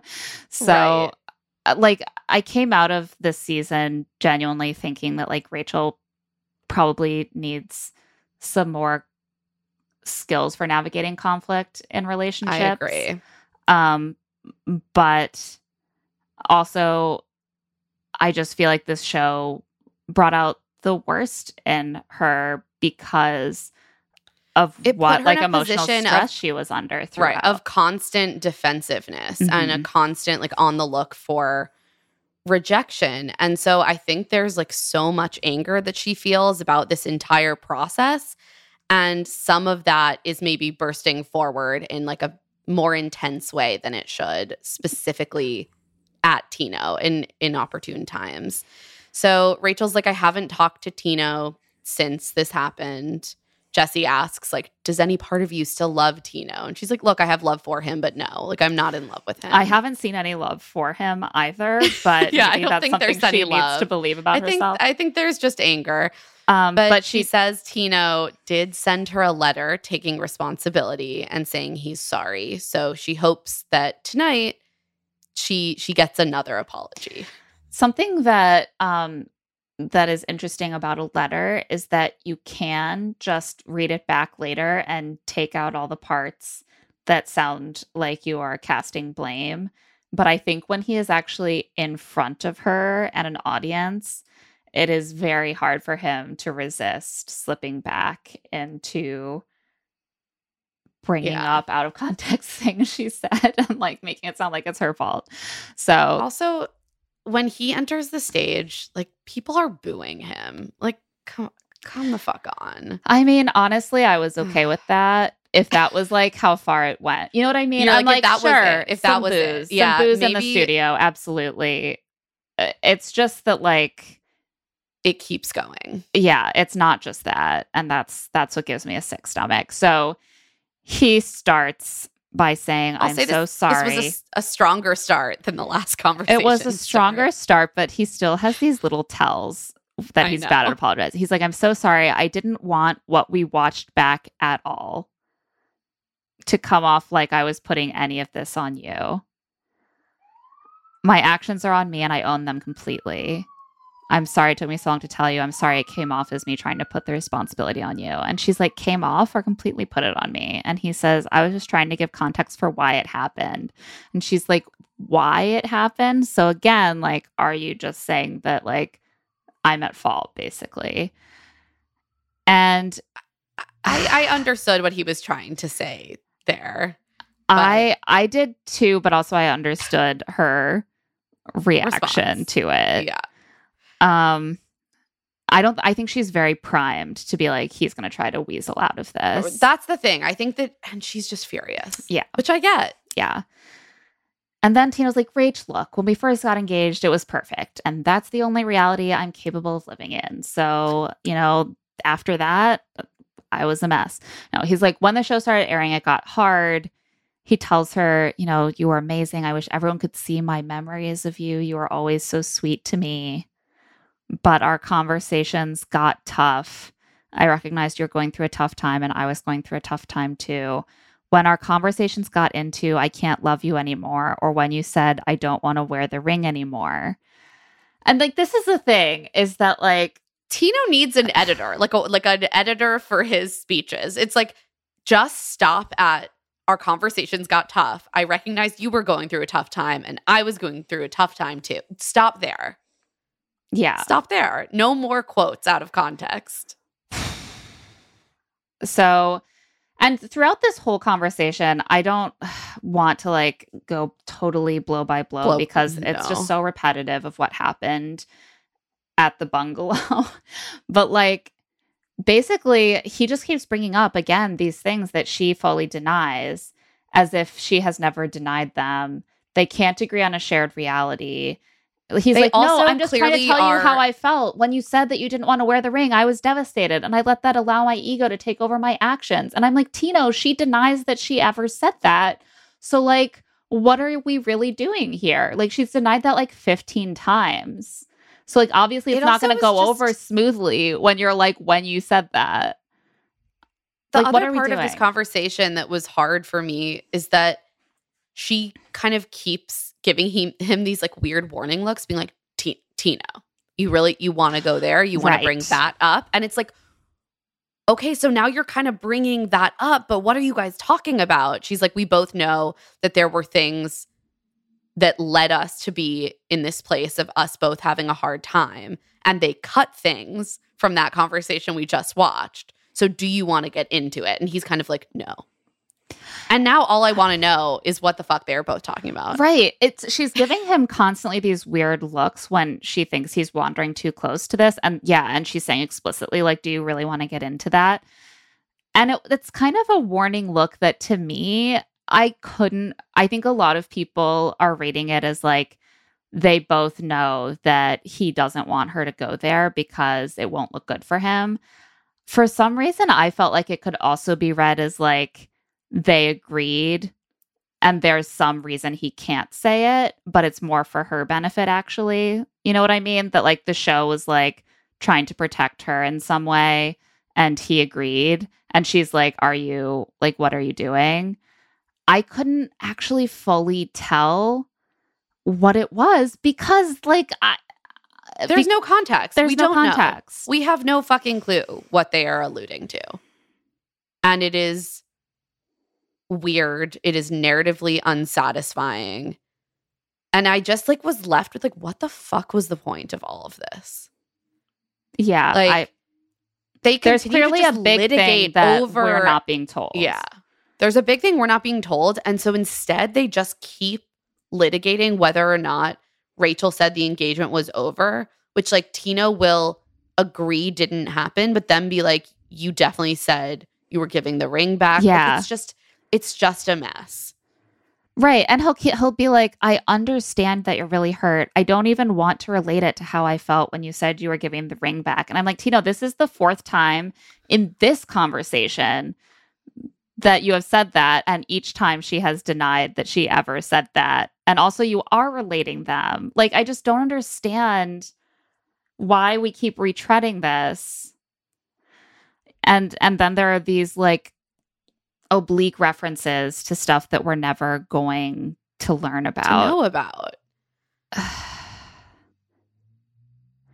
yeah, he he basically is like tr- when he does try to apologize, he he will just say like four of the right things and then one bad thing. Like he's like, "What I did was wrong. You deserve better. I'm really sorry that we're sitting here." And I'm like, "Can't you just say I'm sorry that I did that to you?" Like it's always just like, "I'm sorry that we're here." And I'm like you're apologizing for the wrong thing. It We makes it sound like he's just like sorry that this is happening to him. Right. And it's it's it was unclear to me whether that's what he actually means or whether he just like doesn't understand words. I, I really don't because he keeps using words incorrectly. So like That's I true. truly don't know. We also keep cutting to Michelle, Caitlin, and Becca, former bachelorettes, in the audience being like, okay, Tino, stop. Cut it off there. Tino, cut. You're done.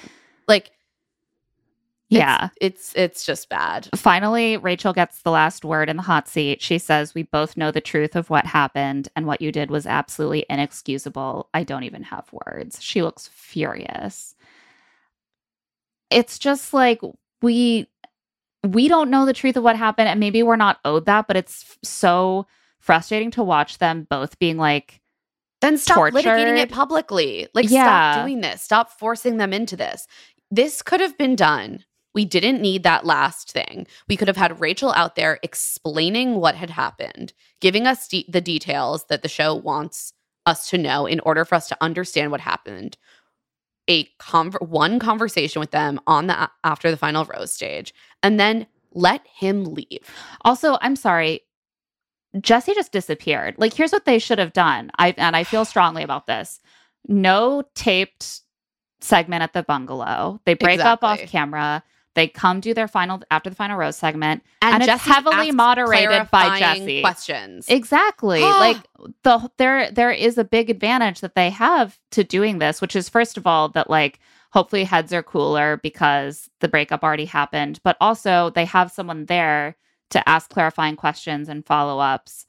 Yeah, for for everyone watching, they didn't experience this. So can you let us know what you're talking about? It's just it's crazy. Jesse just lets them go at each other. I like And forgot he was there. I forgot he was there until he's like, "Well, guys, thanks to both of you." This has been so illuminating. Thank you both for this hellish interlude. he basically seems to send Tino off, except he doesn't allow Tino to leave the stage. And then he's like, Well, Rachel, there's someone who's here who has simply demanded a chance to talk to you. It's Aven in pearls and a light colored suit. And Uh, I love all of these things Aven, pearls, and a light tan suit. And yet, I couldn't even enjoy this. Rachel's because- eyes, I will say, this made me happy. They go from looking sort of hunted, like she's a rabbit in a trap, to like as she sees Aven, they like get warm and smiley. And I was like, I oh, think I'm glad. regardless, and I better. doubt I doubt these two will date after this, but I do believe there is like a genuine respect and warmth between them. And I think I- that she just yeah. felt saved. I was listening to a little bit of Bachelor uh, Party this morning, and Juliet was saying that last week, um, Aven apparently like asked to talk to Rachel after the segment, after the show taping, and they talked in private. And so, like, it does seem like Oh, there maybe was some organic, you know, off show um, interaction and that it wasn't fully just like production being like, we got to do something so this isn't so bleak for Rachel at the end. That makes sense. That makes sense. I do again, no matter what happens, I do believe that they like have have that warmth for each other. And I I did want yeah. Rachel to get some emotional relief. I did also find it to be like unnecessarily cruel to do this in front of Tino. It's just Like, so. why? The thing is, like, if it weren't for all of the other stuff, I wouldn't have thought that much of it. But we've they've, you've already shown us Tino crying in a backyard and being like, "Please let me out of here," and sounding like he's like in a horror movie where he's just found out that like the most dangerous game is people and like he is being hunted. Like after all of this, like it's hard for me to get that like hell yeah, like girl power feeling Right. There there's no feeling of like, yeah, fuck that guy. I'm like, he's he's been fucked. Like he it- Yeah. we've seen it. He's been You've done enough. You've decimated him multiple times. And I'm speaking to the show, not Rachel, when I say that. Like, you've done enough. He's gotten his comeuppance times a million. Like, let him fucking leave. I don't even like understand what the thinking was behind having him still on stage at this point, but it does seem like in this sort of like gross I think it's like meant to like I- torment him. No, I Like, don't even oh, think it's meant to emotionally torment him in the sense of like, oh, he loves Rachel and she's going with someone else. I, I think it's more almost in this sort of gross retro, Like, like, male patriarchal male. Po- it is. He is being humiliated. His woman is being taken from him and given to another man in front of him. Yes, that is exactly it. That's what I'm and you can me. even see that Aven feels uncomfortable with the setup. Like, I, I maybe I'm reading too much into it, but it didn't seem like he was aware that like Tino would still be there because he kind of comes uh-huh. out and is like, "Yeah, you know, just you didn't deserve what happened with any of us, and you want to just like go go hang. You want to chat." He's like, "Do you want to leave?" And like, And we'll she's like, pointedly not "Yes." look at Tino. yeah, it's just so weird. Aven, I don't think is. I don't think that is the position Aven wants to be in, particularly. No. Rachel, I'm sure, is just like way beyond caring about where Tino is. But like, Rachel's just like, get me the fuck out of Sure. here too. And so they leave, and I genuinely hope that that Rachel is able to find love with someone who is able to be a better partner for her. And maybe that's Aven, probably not. But like, I hope that she has some good dates and and some good future relationships. But like, and preferably with someone who won't like bring a notebook of uh quotes from the throes of her mental health crises into their honestly, fights. that was truly sick. So they head off, and Jesse's like, Tino, this is awkward for us. Anyway. and again i was like l- literally fucking let tino leave He's like, "Are we good?" Or something weird. He says something weird to Tino, Tino's like, "Are we good? yeah i guess i'm good like i don't again tino Mm. is is probably in need of some serious emergency therapy after Like, I don't want to have to end these shows looking at someone who did something fucked up, who I'm like not a fan of, and to be like, my primary concern is their mental health, and like, fuck the show, honestly, for engineering scenarios where that is how I feel. Like, I don't want to sit here worried about Tino. Whatever. Let's move on because there's still so much to cover. oh god Let's take a quick break and we'll be back for the end of Gabby's journey. Can you keep up? I like I am someone who is perpetually facing the issue of my closet is messy and full, and yet I feel like I have nothing to wear. Mhm. But Quince has been an absolute game changer for my style. Same. If I really need a new luxury basic, I know where I'm going to find one that is going to fit the bill, work for a lot of different occasions and styles. And I'm also going to stay on budget, which is a huge plus. They have items like 100% Mongolian cashmere sweaters for just $50, organic cotton sweaters, washable silk tops, and timeless 14 karat gold jewelry. The best part is that all Quince items are priced 50 to 80% less than similar brands. And by partnering directly with top factories, Quince cuts out the cost of the middleman and passing uh, and passes the savings on to us. Quince only works with factories that use safe, ethical, and responsible manufacturing practices and premium fabrics and finishes. I love Quince for their wardrobe basics. Like I have a really amazing leather blazer from Quince, but I also have gotten really into like their luggage and travel accessories.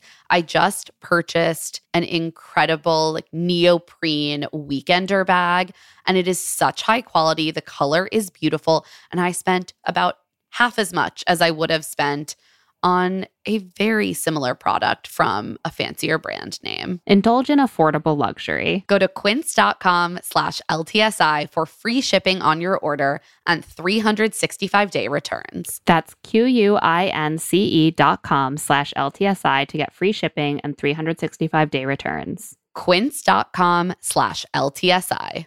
If you're a wine lover, here's a little secret. There is a personalized wine club that has amazing wines and exclusive perks. It's called First Leaf. As a First Leaf member, you get to discover new wines you're guaranteed to enjoy. To start, you just answer a few questions on their website about what flavors you like, how often you drink wine, and if you prefer red, white, or rosé. As always, I love a quiz. and based on the answers that you give, First Leaf curates a really amazing selection of wines just for you. Later, when you rate those wines, your wine selection gets even more tailored. Choose when the wine is delivered and how often to get new assortments of wine. If you want wine pairing advice or to talk about the wines in your box, you can always speak with one of their First Leaf experts. As someone who loves wine but really doesn't know much about why I like certain bottles and what it goes with, this is such an incredible way to get to know your own taste in wine better. I know. I totally agree. I got to try the Chenin Blanc from South Africa that is part of First Leaf's premium wines collection. And it was so good. And it was not something that I would have necessarily picked out myself. A quiz and good wine. I mean, everyone's winning here. Join the club today and discover new wines you'll love with First Leaf. Go to tryfirstleaf.com slash LTSI to get your first box. That's T-R-Y firstleaf.com slash LTSI. tryfirstleaf.com slash LTSI. And we are back, and it's time to somehow get back into a mood for d- romance. Uh, there's no joy in this finale. Oh God! Except I will say, Gabby's fin- like proposal look is, I think, Ugh. one of my favorite looks in the history Ever. of this show. Ever. I was I- completely obsessed. Obsessed. Obsessed. I want to go back in time and get a different wedding dress. That's how obsessed I was. It was beautiful. I loved the little floral embroidery. I loved the style of it. I loved the lack of like wild glitter and embellishments. Yeah, it's just sort of over a like the bodice of the dress. Flowing, sort of semi-sheer white sheath with the train and spaghetti straps, and then like a V cut, deep cut bodice with illusion netting covering it, sparkles, and like framed by colorful floral embroidery. and like a open back with a crisscross strap to tighten it. It it was, It was so, so beautiful. good. I I just love Gabby. I love her sense of style and I love the way that they've styled her this season. She Yeah. looked gorgeous. If I were Rachel, I really would happy. actually like, and Rachel has a different sense of style, but if I were in Rachel's position, our friendship would survive until the point when I saw that they gave Gabby this dress and not me. be like I would be like, we're you, Carrie done. Fettman. I'm happy that Gabby's happy, but I'm not happy for her getting that dress. Uh, so Erich joins her in the courtyard where she's waiting for him, looking like a princess. Erich, unlike Tino, looks how I would want my boyfriend to look on proposal day. And I I will say how my boyfriend did look on proposal day. He looks happy and like he's excited to get engaged. and also not wearing black, which I was thankful for.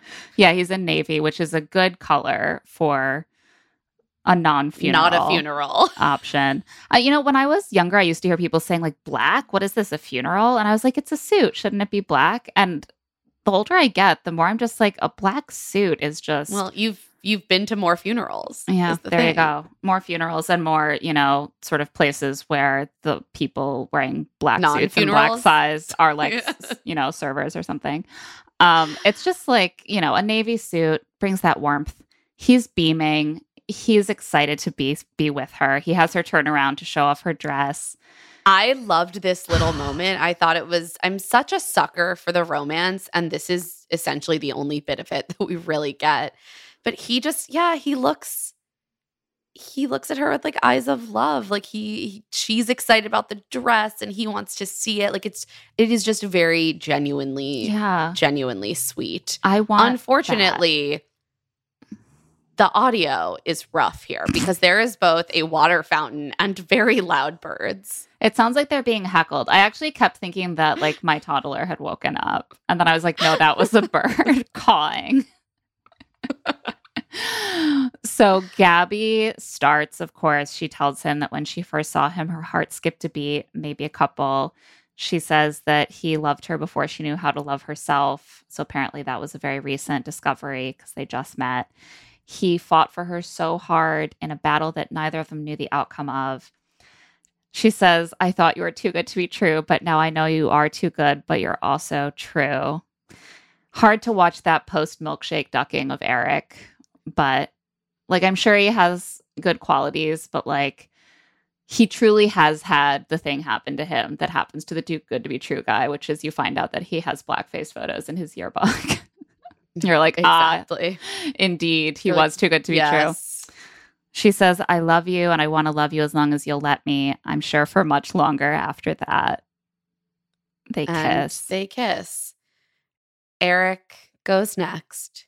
He says, The last time we saw each other, it was really hard because we've just been waiting for it to be real. I want to note that Erich is using a lot of we statements not I statements. He says he knew he says he knew she had walls up and hesitations with him and he didn't know if he would like measure up. He says she needs someone who will be unconditionally there for her 100% and that's why he's here. He wants to be that person for her. And he says one of the things he loves about her is that she brings out the best in him and he says the stars had to align for them to meet. It was fate. I want to note Tino also said that this journey made him believe in fate. Fate, fate, big theme here. Fate is a bitch, man. uh, yeah. He says, but their their connection was insane, and that when he met her, he was immediately himself and felt he'd known her for years, and he didn't know it, but he'd met his soulmate. You literally make me feel like I'm the only person in the world. I will fight for the rest of my life to keep that feeling. It's you and me until the wheels fall off. And then he tells her he loves her and he wants to spend the rest of his life with her. They kiss. He fumbles to get the box out. They're laughing. He kneels. He pulls out the ring. He asks her to marry him. And she says yes. Another uh, fairly simple but obviously giant diamond engagement ring. I don't know if this ring was oval. smaller. If I just find the giant size less offensive without the corners, with the rounded the cut, edges. the rounded edges. I like this I ring better. Really, it's still it. huge, but I liked it better. I liked it. Uh, in the inset, you can tell this was very funny because Adam was watching with me like for bits and pieces of this. And as this is happening, Gabby, we see the inset and she is laughing and smiling. And Adam's like, oh, so like they're together. They're oh, good. Oh yeah. I, I noted I like, that yeah, too. I was correct. like, they're they're still together. Yeah. It was I think it was very clear with just like the tone she was taking that they are still together. And she offers him the final rose. playful. Yes. Yeah. She, he takes the final rose. They're very cute and playful after the engagement. They're joking around, they're laughing. She puts her ring on his pinky so he can flaunt it. And then he says, I have one final question. Can I have your number? Which is always a good joke to make after you come off the show and with we a know, fiance and you don't have their numbers. And we know that is the question they all have to ask each other after the proposal. Yeah. They ride off together on a motorcycle, and Jesse brings it back to the studio, and he's like, "Well, that looked great."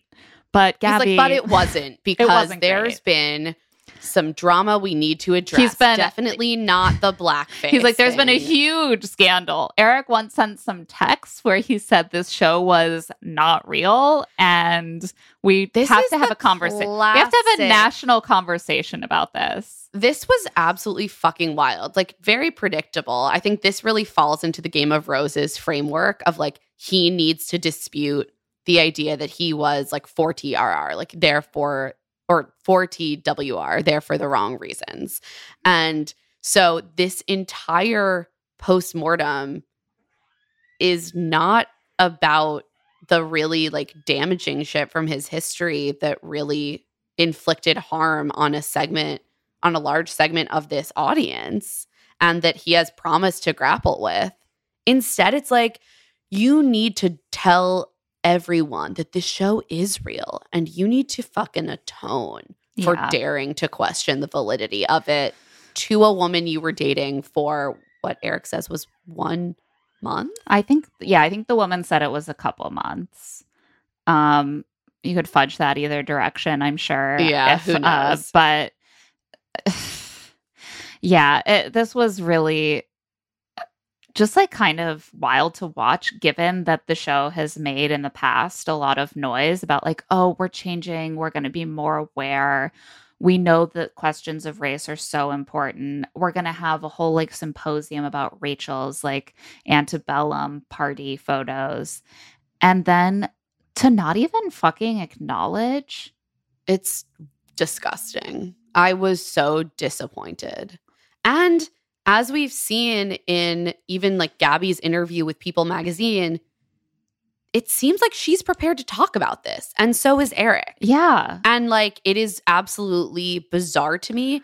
How this struck me was that the show did not want to address it.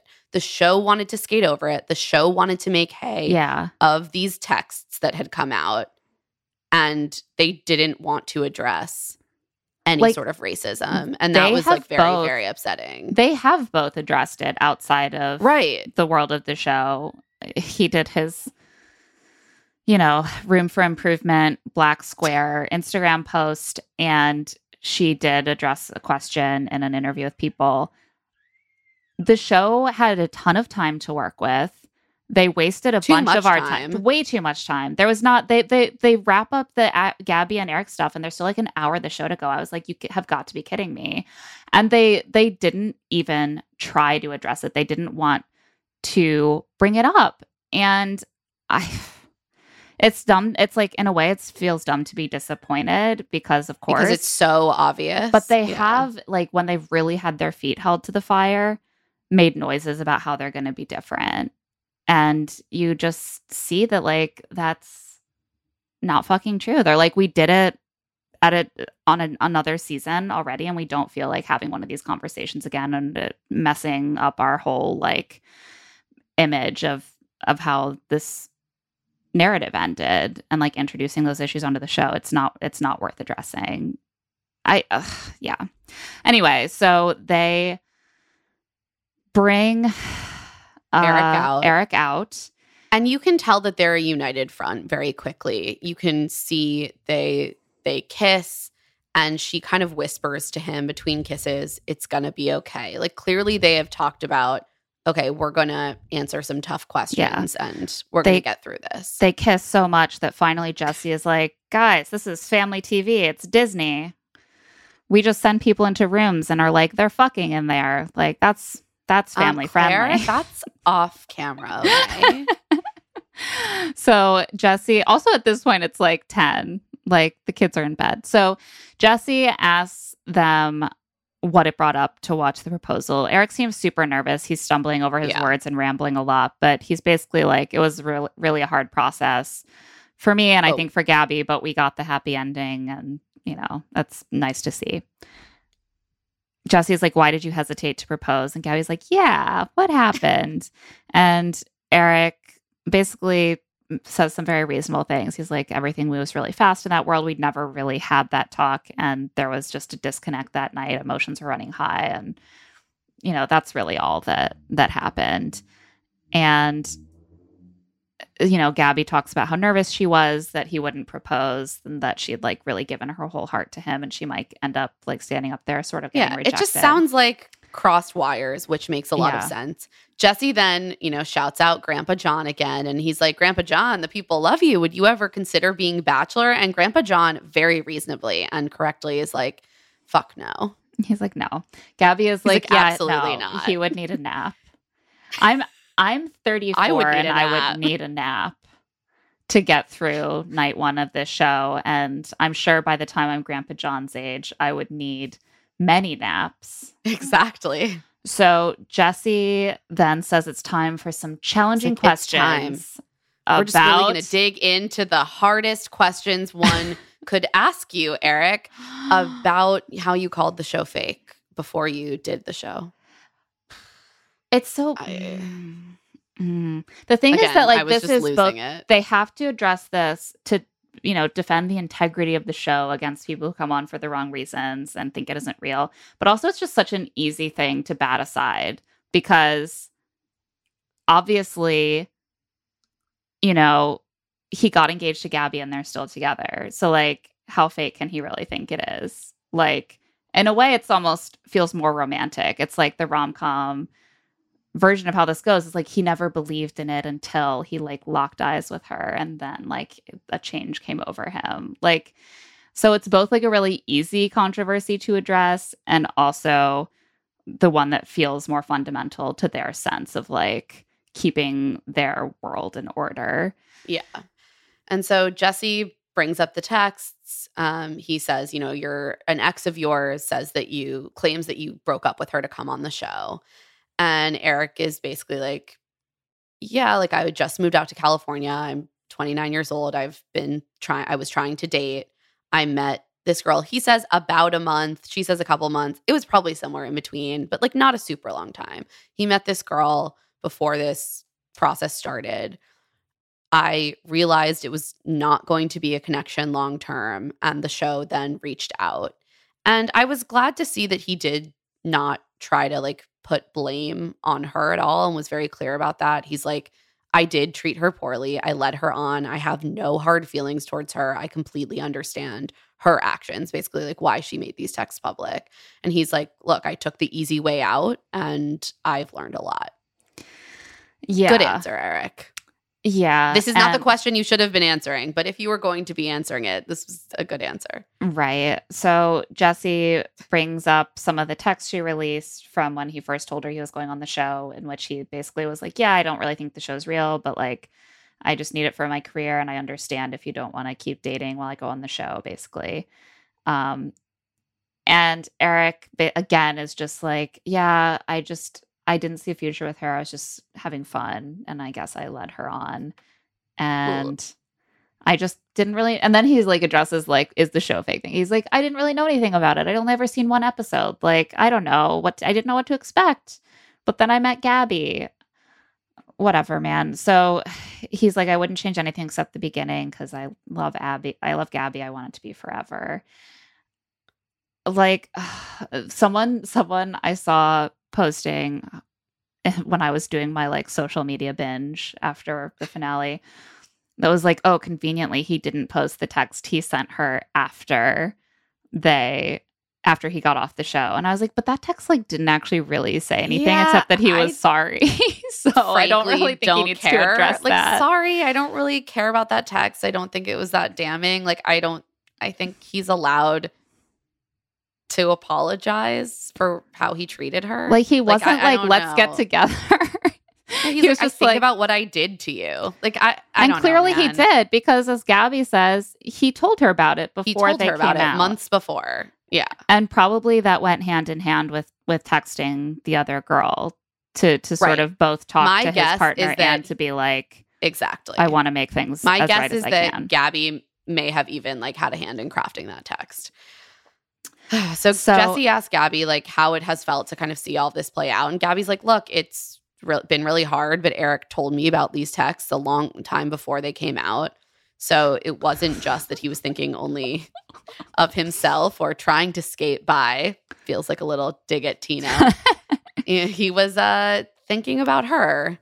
And Gabby's like, basically, I I I believe him. Which is like all Yeah. that frankly fucking matters in this situation. Yeah. She's like, I'm not saying you are right in your actions. You are kind of an asshole to her. And Erich's like, yeah. Yeah, everyone laughs. I, I, again, this is why I love Gabby. She's like, yeah, you were an asshole, and also I trust our relationship. So yeah. like, that's where we are, where we are. I mean, that's the thing. And I, is, it is hard to see people like seeming to get passes for doing some shit. Shitty things, and and still getting to be like hot famous guys on this show. But at the same time like we there does need to be a way to move forward. And like gabby doesn't actually need to punish erich for something bad he did in the past by like leading a girl on for a few weeks and like being kind of a dick to her by breaking up with him. Like there can be a way to be like i'm holding you accountable for like recognizing what you did, apologizing, taking ownership, and working on yourself without like removing your access to love and support from a relationship that you have worked on. Like it just I didn't feel I didn't feel bad about about that. I did feel really bad that this is that we didn't hear anything about how they dealt with the other stuff that came out, you know, Right. the blackface photos, the um the other like sort of more ambiguous stuff like him being in photos with people wearing MAGA hats. Like I actually do want to hear about how they talked through that stuff and how they're working on on addressing it going forward, but it doesn't come up. So I Yeah, yeah. It that was just it was just really disappointing. I was like I get from the show's perspective why this is this quote unquote scandal they wanted to address, but I just think it elevated all of the wrong concerns and skated over the ones that yeah. I think are actually impactful to the audience and it it is upsetting and it is it is telling. I almost feel like they wanted to address something to make it feel like they were being responsive to the Yeah. concerns about Erich. And this seemed like one they, they preferred to do, an easier one. So Erich is sent off. Now it's just Gabby on the couch telling Jesse how proud she is of Rachel. And he's like, What We about you? Do you This is so weird that we don't get like they clearly just wanted to usher Erich off the stage. Like, forget about him. Don't think about him now. Back to Gabby. She's And- our best performer. and Like, also, and and also, also they didn't bring Rachel back. Right. Like, why didn't you bring Rachel and Gabby back if if the point is like the two of them triumphant in their in their power or in their friendship, then like show us that fucking friendship again. Like it yeah. I just thought these choices were really bizarre. But she's like, Yeah, I'm so proud of Rachel. And he's like, So, but did you ever expect this for yourself? And she says, No, I hate men. Your Gabby is really good, by the way. Icon. Icon. Um, yeah, but she, she, you know, this is sort of a combo segment for her to talk about Dancing with the Stars, her future with Erich, and also get And advice also from other bachelorettes. So Everything is so bizarre about yeah, this. so she's like saying that their plans involve you know, just living life together, finally being out in the open. He's going to come see her on Dancing with the Stars in person finally. She and loves she's being like, on Dancing Rachel's with the Stars. Rachel's been there supporting me. And, And then, then, Jesse's like, okay, we have these former bachelorettes who all had very emotionally fraught breakups with their final picks, and they're here to give you advice for what you can expect from the future. I was just Yeah. like laughing very hard at that. Um, and he's like, Becca, why don't you start? And Becca, I just want to say, it really felt like she was almost speaking like in code here. oh, she was one She- hundred it was-. Yeah, it was incredible. She's like, you know, I've um been in a similar position. In case anyone forgot, Becca's final pick, Garrett, was shown to have liked extremely recently uh, a bunch of really fucked up right wing memes, anti feminist, transphobic, Racist. sa- like denying school shootings, racist, like just every every ism basically you can think of. Um, and they ultimately broke up during the Black Lives Matter protest because he was posting Blue Lives Matter memes. And so Becca is like, I've been in a similar position. So, you know, just make sure you and Erich are on the same page and have the same values and morals. That would just be a good thing to check. Yeah. And uh yeah. Michelle's like, I applaud both of you for staying true to who you are and continuing to support each other. Um yeah, it's I appreciated I- that Becca even head, I'm glad head she nodded at at that. Yeah. Um at, I also want to say that it's telling that like she and Thomas have both had both posted about the blackface photos when they came out. And Thomas's commentary on Instagram last night was actually great. Yeah. Um, and a he, lot of he had a lot of grace. still- yeah. yeah. He had a lot of grace for Erich, which I thought was generous, but he also was just like really calling out the show and was like, this is like basically egregious that this Yeah. wasn't, that this wasn't addressed. And so it is interesting to me to see that clearly Becca and Thomas are having conversations about these things within the context of their relationship and like privately. And Yeah.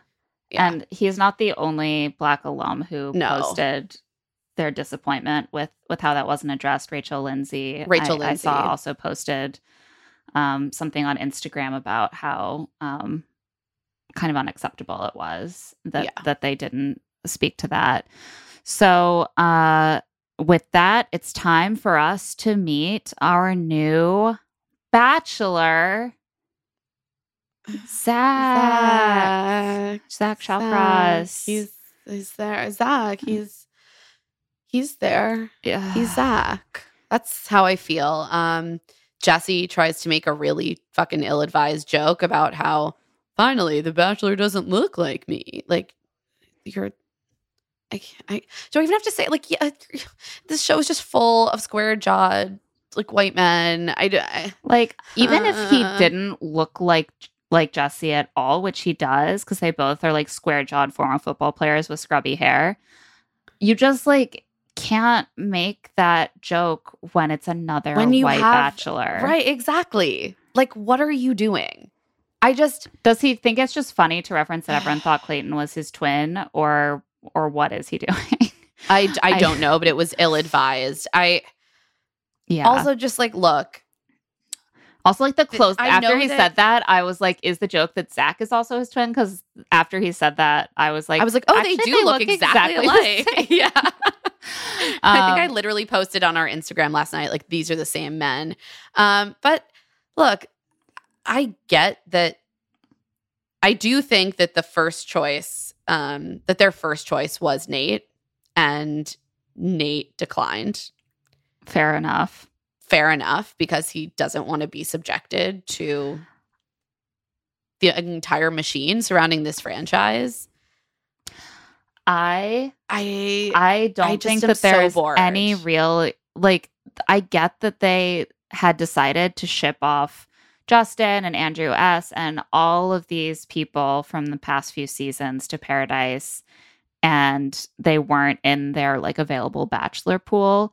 But what a fucking waste! They had like a couple seasons. Oh, the only guy from Michelle's season who was bachelor was Clayton. There were some pretty good fucking options from that season, from Katie's season. They're all they all got sent to paradise and and weren't even up for this gig. And we get Zach. Like it's fucking disappointing. Just fucking yawn. I'm so bored already. I, again, I'm sure Zach is a fine human being. I have nothing against him. It's just a, it's just a bad choice. He's just like a It's bachelor. I mean- he's a bachelor AI bot. Like everything he says is just like, I'm nervous and I'm also excited. Everyone saw my heartbreak in Mexico. I need to take time to reflect and And heal now my broken heart. Now I'm ready to meet my best friend. I'm like, say Ugh. one single interesting thing to me right now. He can't. He can't. And like, I just, I'm so bored. I'm so bored. I and guess can't. what? You know what the show's going to have to do now? Destroy him in the process of creating an emotionally exploitative show. Like, yeah, I know. He's like, this is a once in a lifetime opportunity. Opportunity, and I was like, Zach, it's a once in a lifetime opportunity for them to ruin you, to become the most hated man in America. Like, and you're not starting from a great place because I don't like you very much right now, just because I'm bored. And if you also start doing shitty things, it's going to be hard. So they have to kill like 45 minutes on the most boring man they could find. But luckily for us, we are long winded. So we don't have a lot to say about this segment. They trot out Sean Lowe and Catherine, don't really do a lot for them. And then they like try to do the thing, which I hate, where they're like, Zach, your journey starts right now. Let's do a that like make some of the women come in and do their little entrances, but without any editing or scoring. And everyone's really like sweaty and stressed out and exhausted.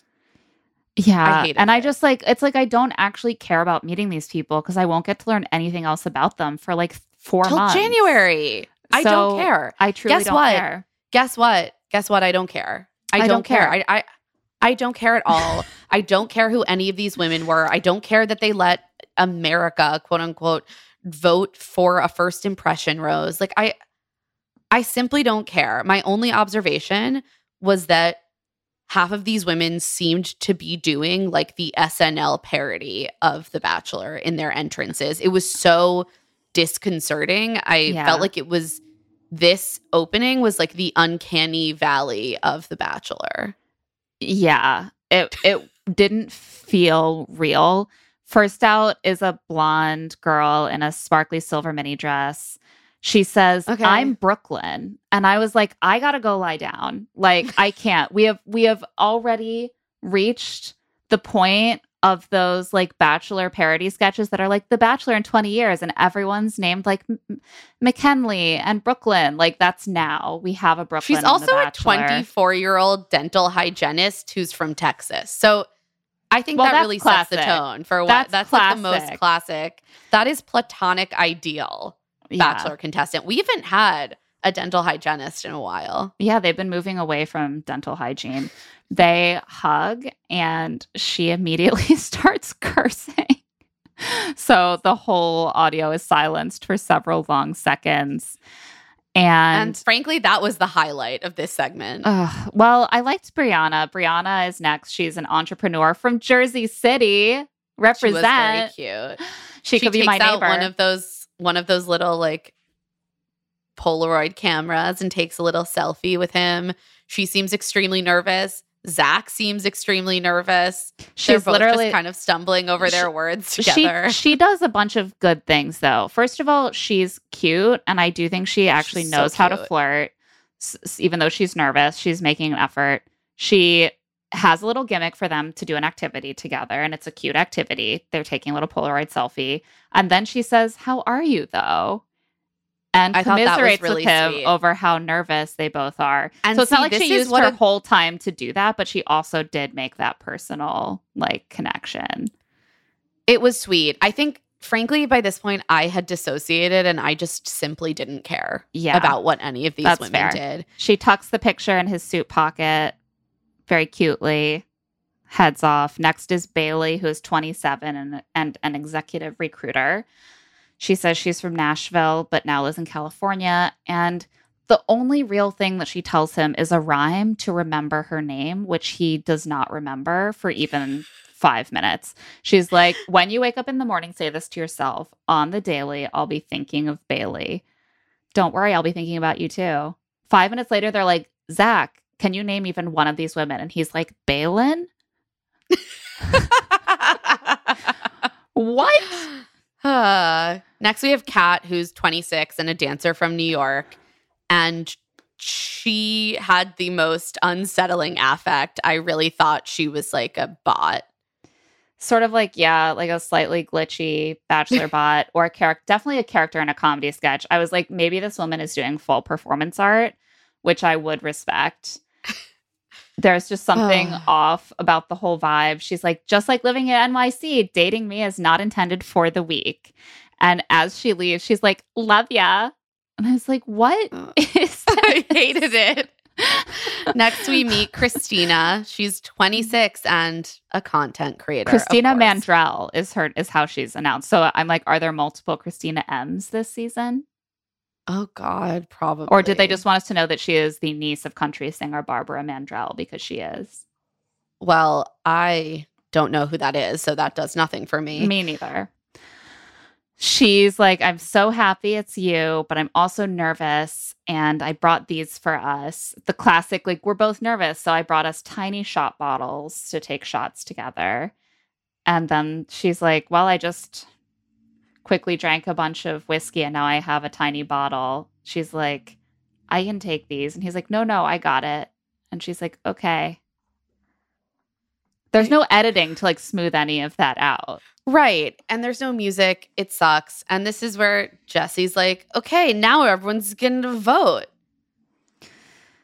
Yeah. I'm just like, as much as eh. I did feel like some of them seemed sweet and some of them seemed very bizarre, I don't care. I don't I'm care. sorry, and I I, don't, don't like really care. I didn't feel any like chemistry with Zach. It was like a lot of awkward side hugs. Zach he didn't remember any of their names. So uncomfortable. Zach was clearly completely unprepared to do like this is a job. This is a job. It's a performance. It requires production. It requires editing. We got none of that here, and it was just like a waste of my time. Like yeah. ultimately, the winner is Brianna. She seems like the best of this bunch, so I am glad she will be safe, and that means we'll at least get to see her for two weeks. But like beyond that, I don't care.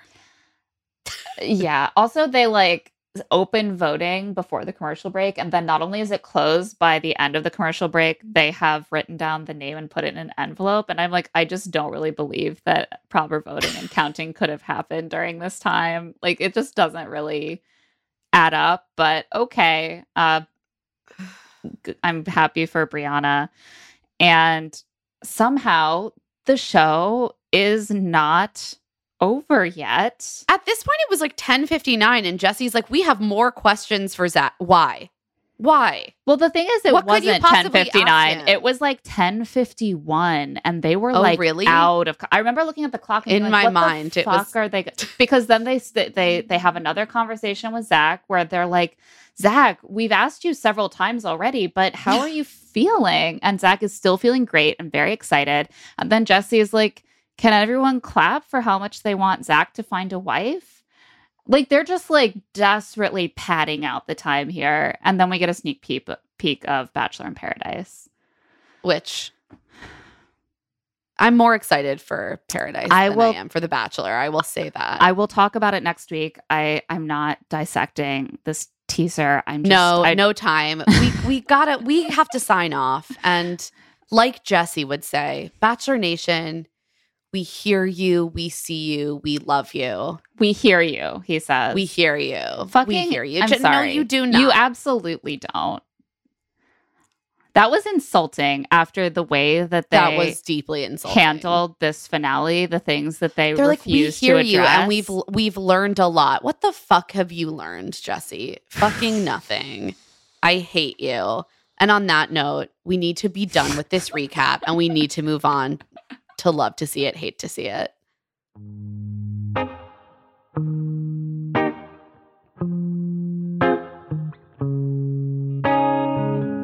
Let's start with love to see it. I love to see Gabby just being an absolute icon, answering Jesse when he asks how she feels about the season coming to an end. Thank fucking God. Yeah, She really speaks for all of us. she always uh, gives an honest answer. I, as I've said, love to see Gabby's proposal day dress. I think it Ugh. actually is my favorite gown ever to appear on this show. I have to agree. Also, love to see some finally just like great banging fashion that was well coordinated on our two leads during after the final rose. I'm gonna say you you wrote hot banging hot fashion, and I'm like, it really is like they're going to the club fashion. They're like, we're gonna find it really some- is. we're gonna get laid Which, tonight. Fashion. honestly, I hope they do both go to the club and get laid after that dumpster fire. Same. Uh, I love to see Gabby again in her honesty, just like speaking the words I need to hear, being like, I never saw this for myself because I hate men. And I'm like, Ugh, same. Queen. Relatable oh. queen. I personally also love to see more understated rings coming from Neil Lane. There aren't 12 halos and I am grateful. I didn't know that Neil Lane was capable. I truly don't know if understated is the word, but I appreciate that he's More branching out stylistic. More I don't- understated. I don't think that I can see a diamond that big and call it understated at all, but it is definitely less embellished. And I agree. It's nice to see. simpler, perhaps. Simpler, I also love to see at least a few precious, sweet moments between Rachel and Gabby, who are, remember, the two alleged stars of this season. And this was allegedly their finale. Not sure we really got that, but I just, I was glad to at least see the two of them together a couple times. Let's talk about hate to see it. Ah, so much. I hated to see that the show clearly cares so much more about the men questioning the process than it cares about blackface. Like Yeah. it was like racial harm, they don't really care about. to have that overlooked the was- realness of the show. That's the important thing. It was disgusting. It was just disgusting. It was disappointing. There's not really much else to say. Also, hate to see the complete fucking lack of narrative continuity. There's just, it was bad storytelling. So much was left unsaid. We saw Gabby's ring before we saw her proposal. It just, the show dropped the ball in in telling a cohesive story. I also hated to see Tino cheating on Rachel, obviously. And Yeah, yeah, yeah. I think demonstrative demonstrably trying to save his image by making her look bad, bringing a journal to read out of context things she said to him during an emotional argument that somehow like caused him to cheat on her. Like yikes, that was really really hard to watch.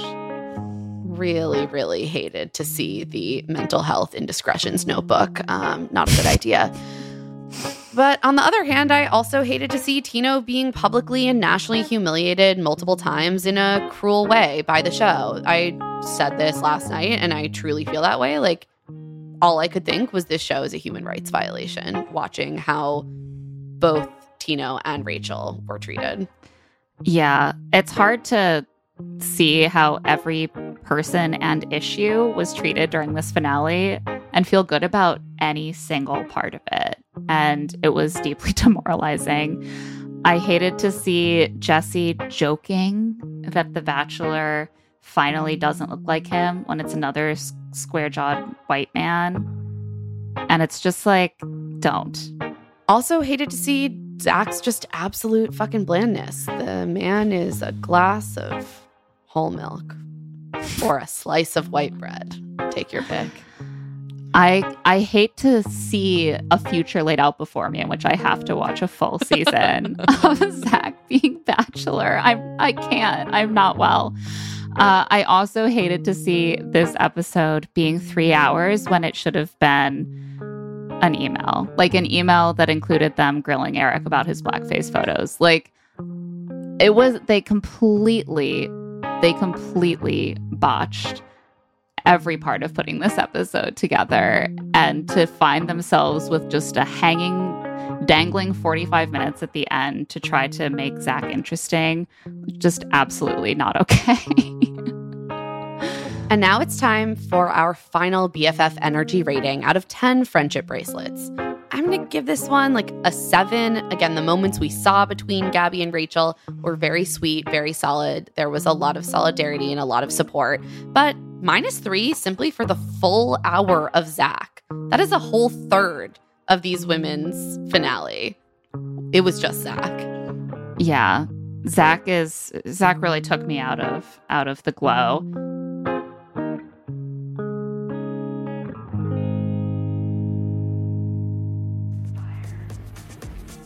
And on that note, that's it for Love to See It with Emma and Claire. Love to See It is produced by us, Claire Fallon and Emma Gray, and Stitcher. This episode was edited by Tamika Weatherspoon.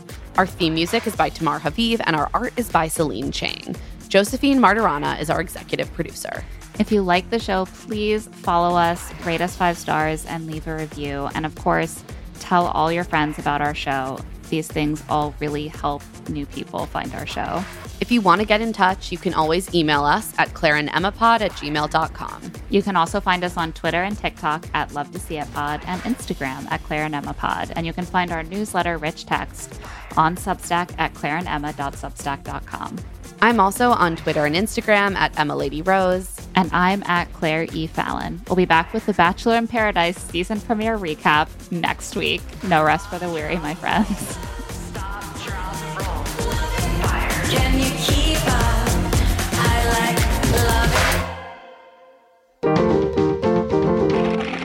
Stitcher.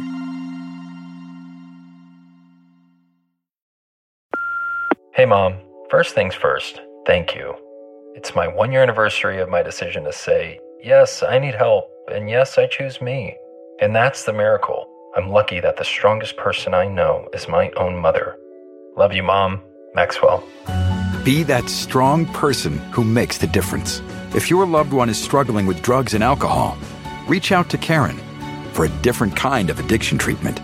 Visit caron.org slash lost. At Amica Insurance, we know it's more than just a car. It's the two door coupe that was there for your first drive, the hatchback that took you cross country and back, and the minivan that tackles the weekly carpool. For the cars you couldn't live without, trust Amica Auto Insurance. Amica, empathy is our best policy.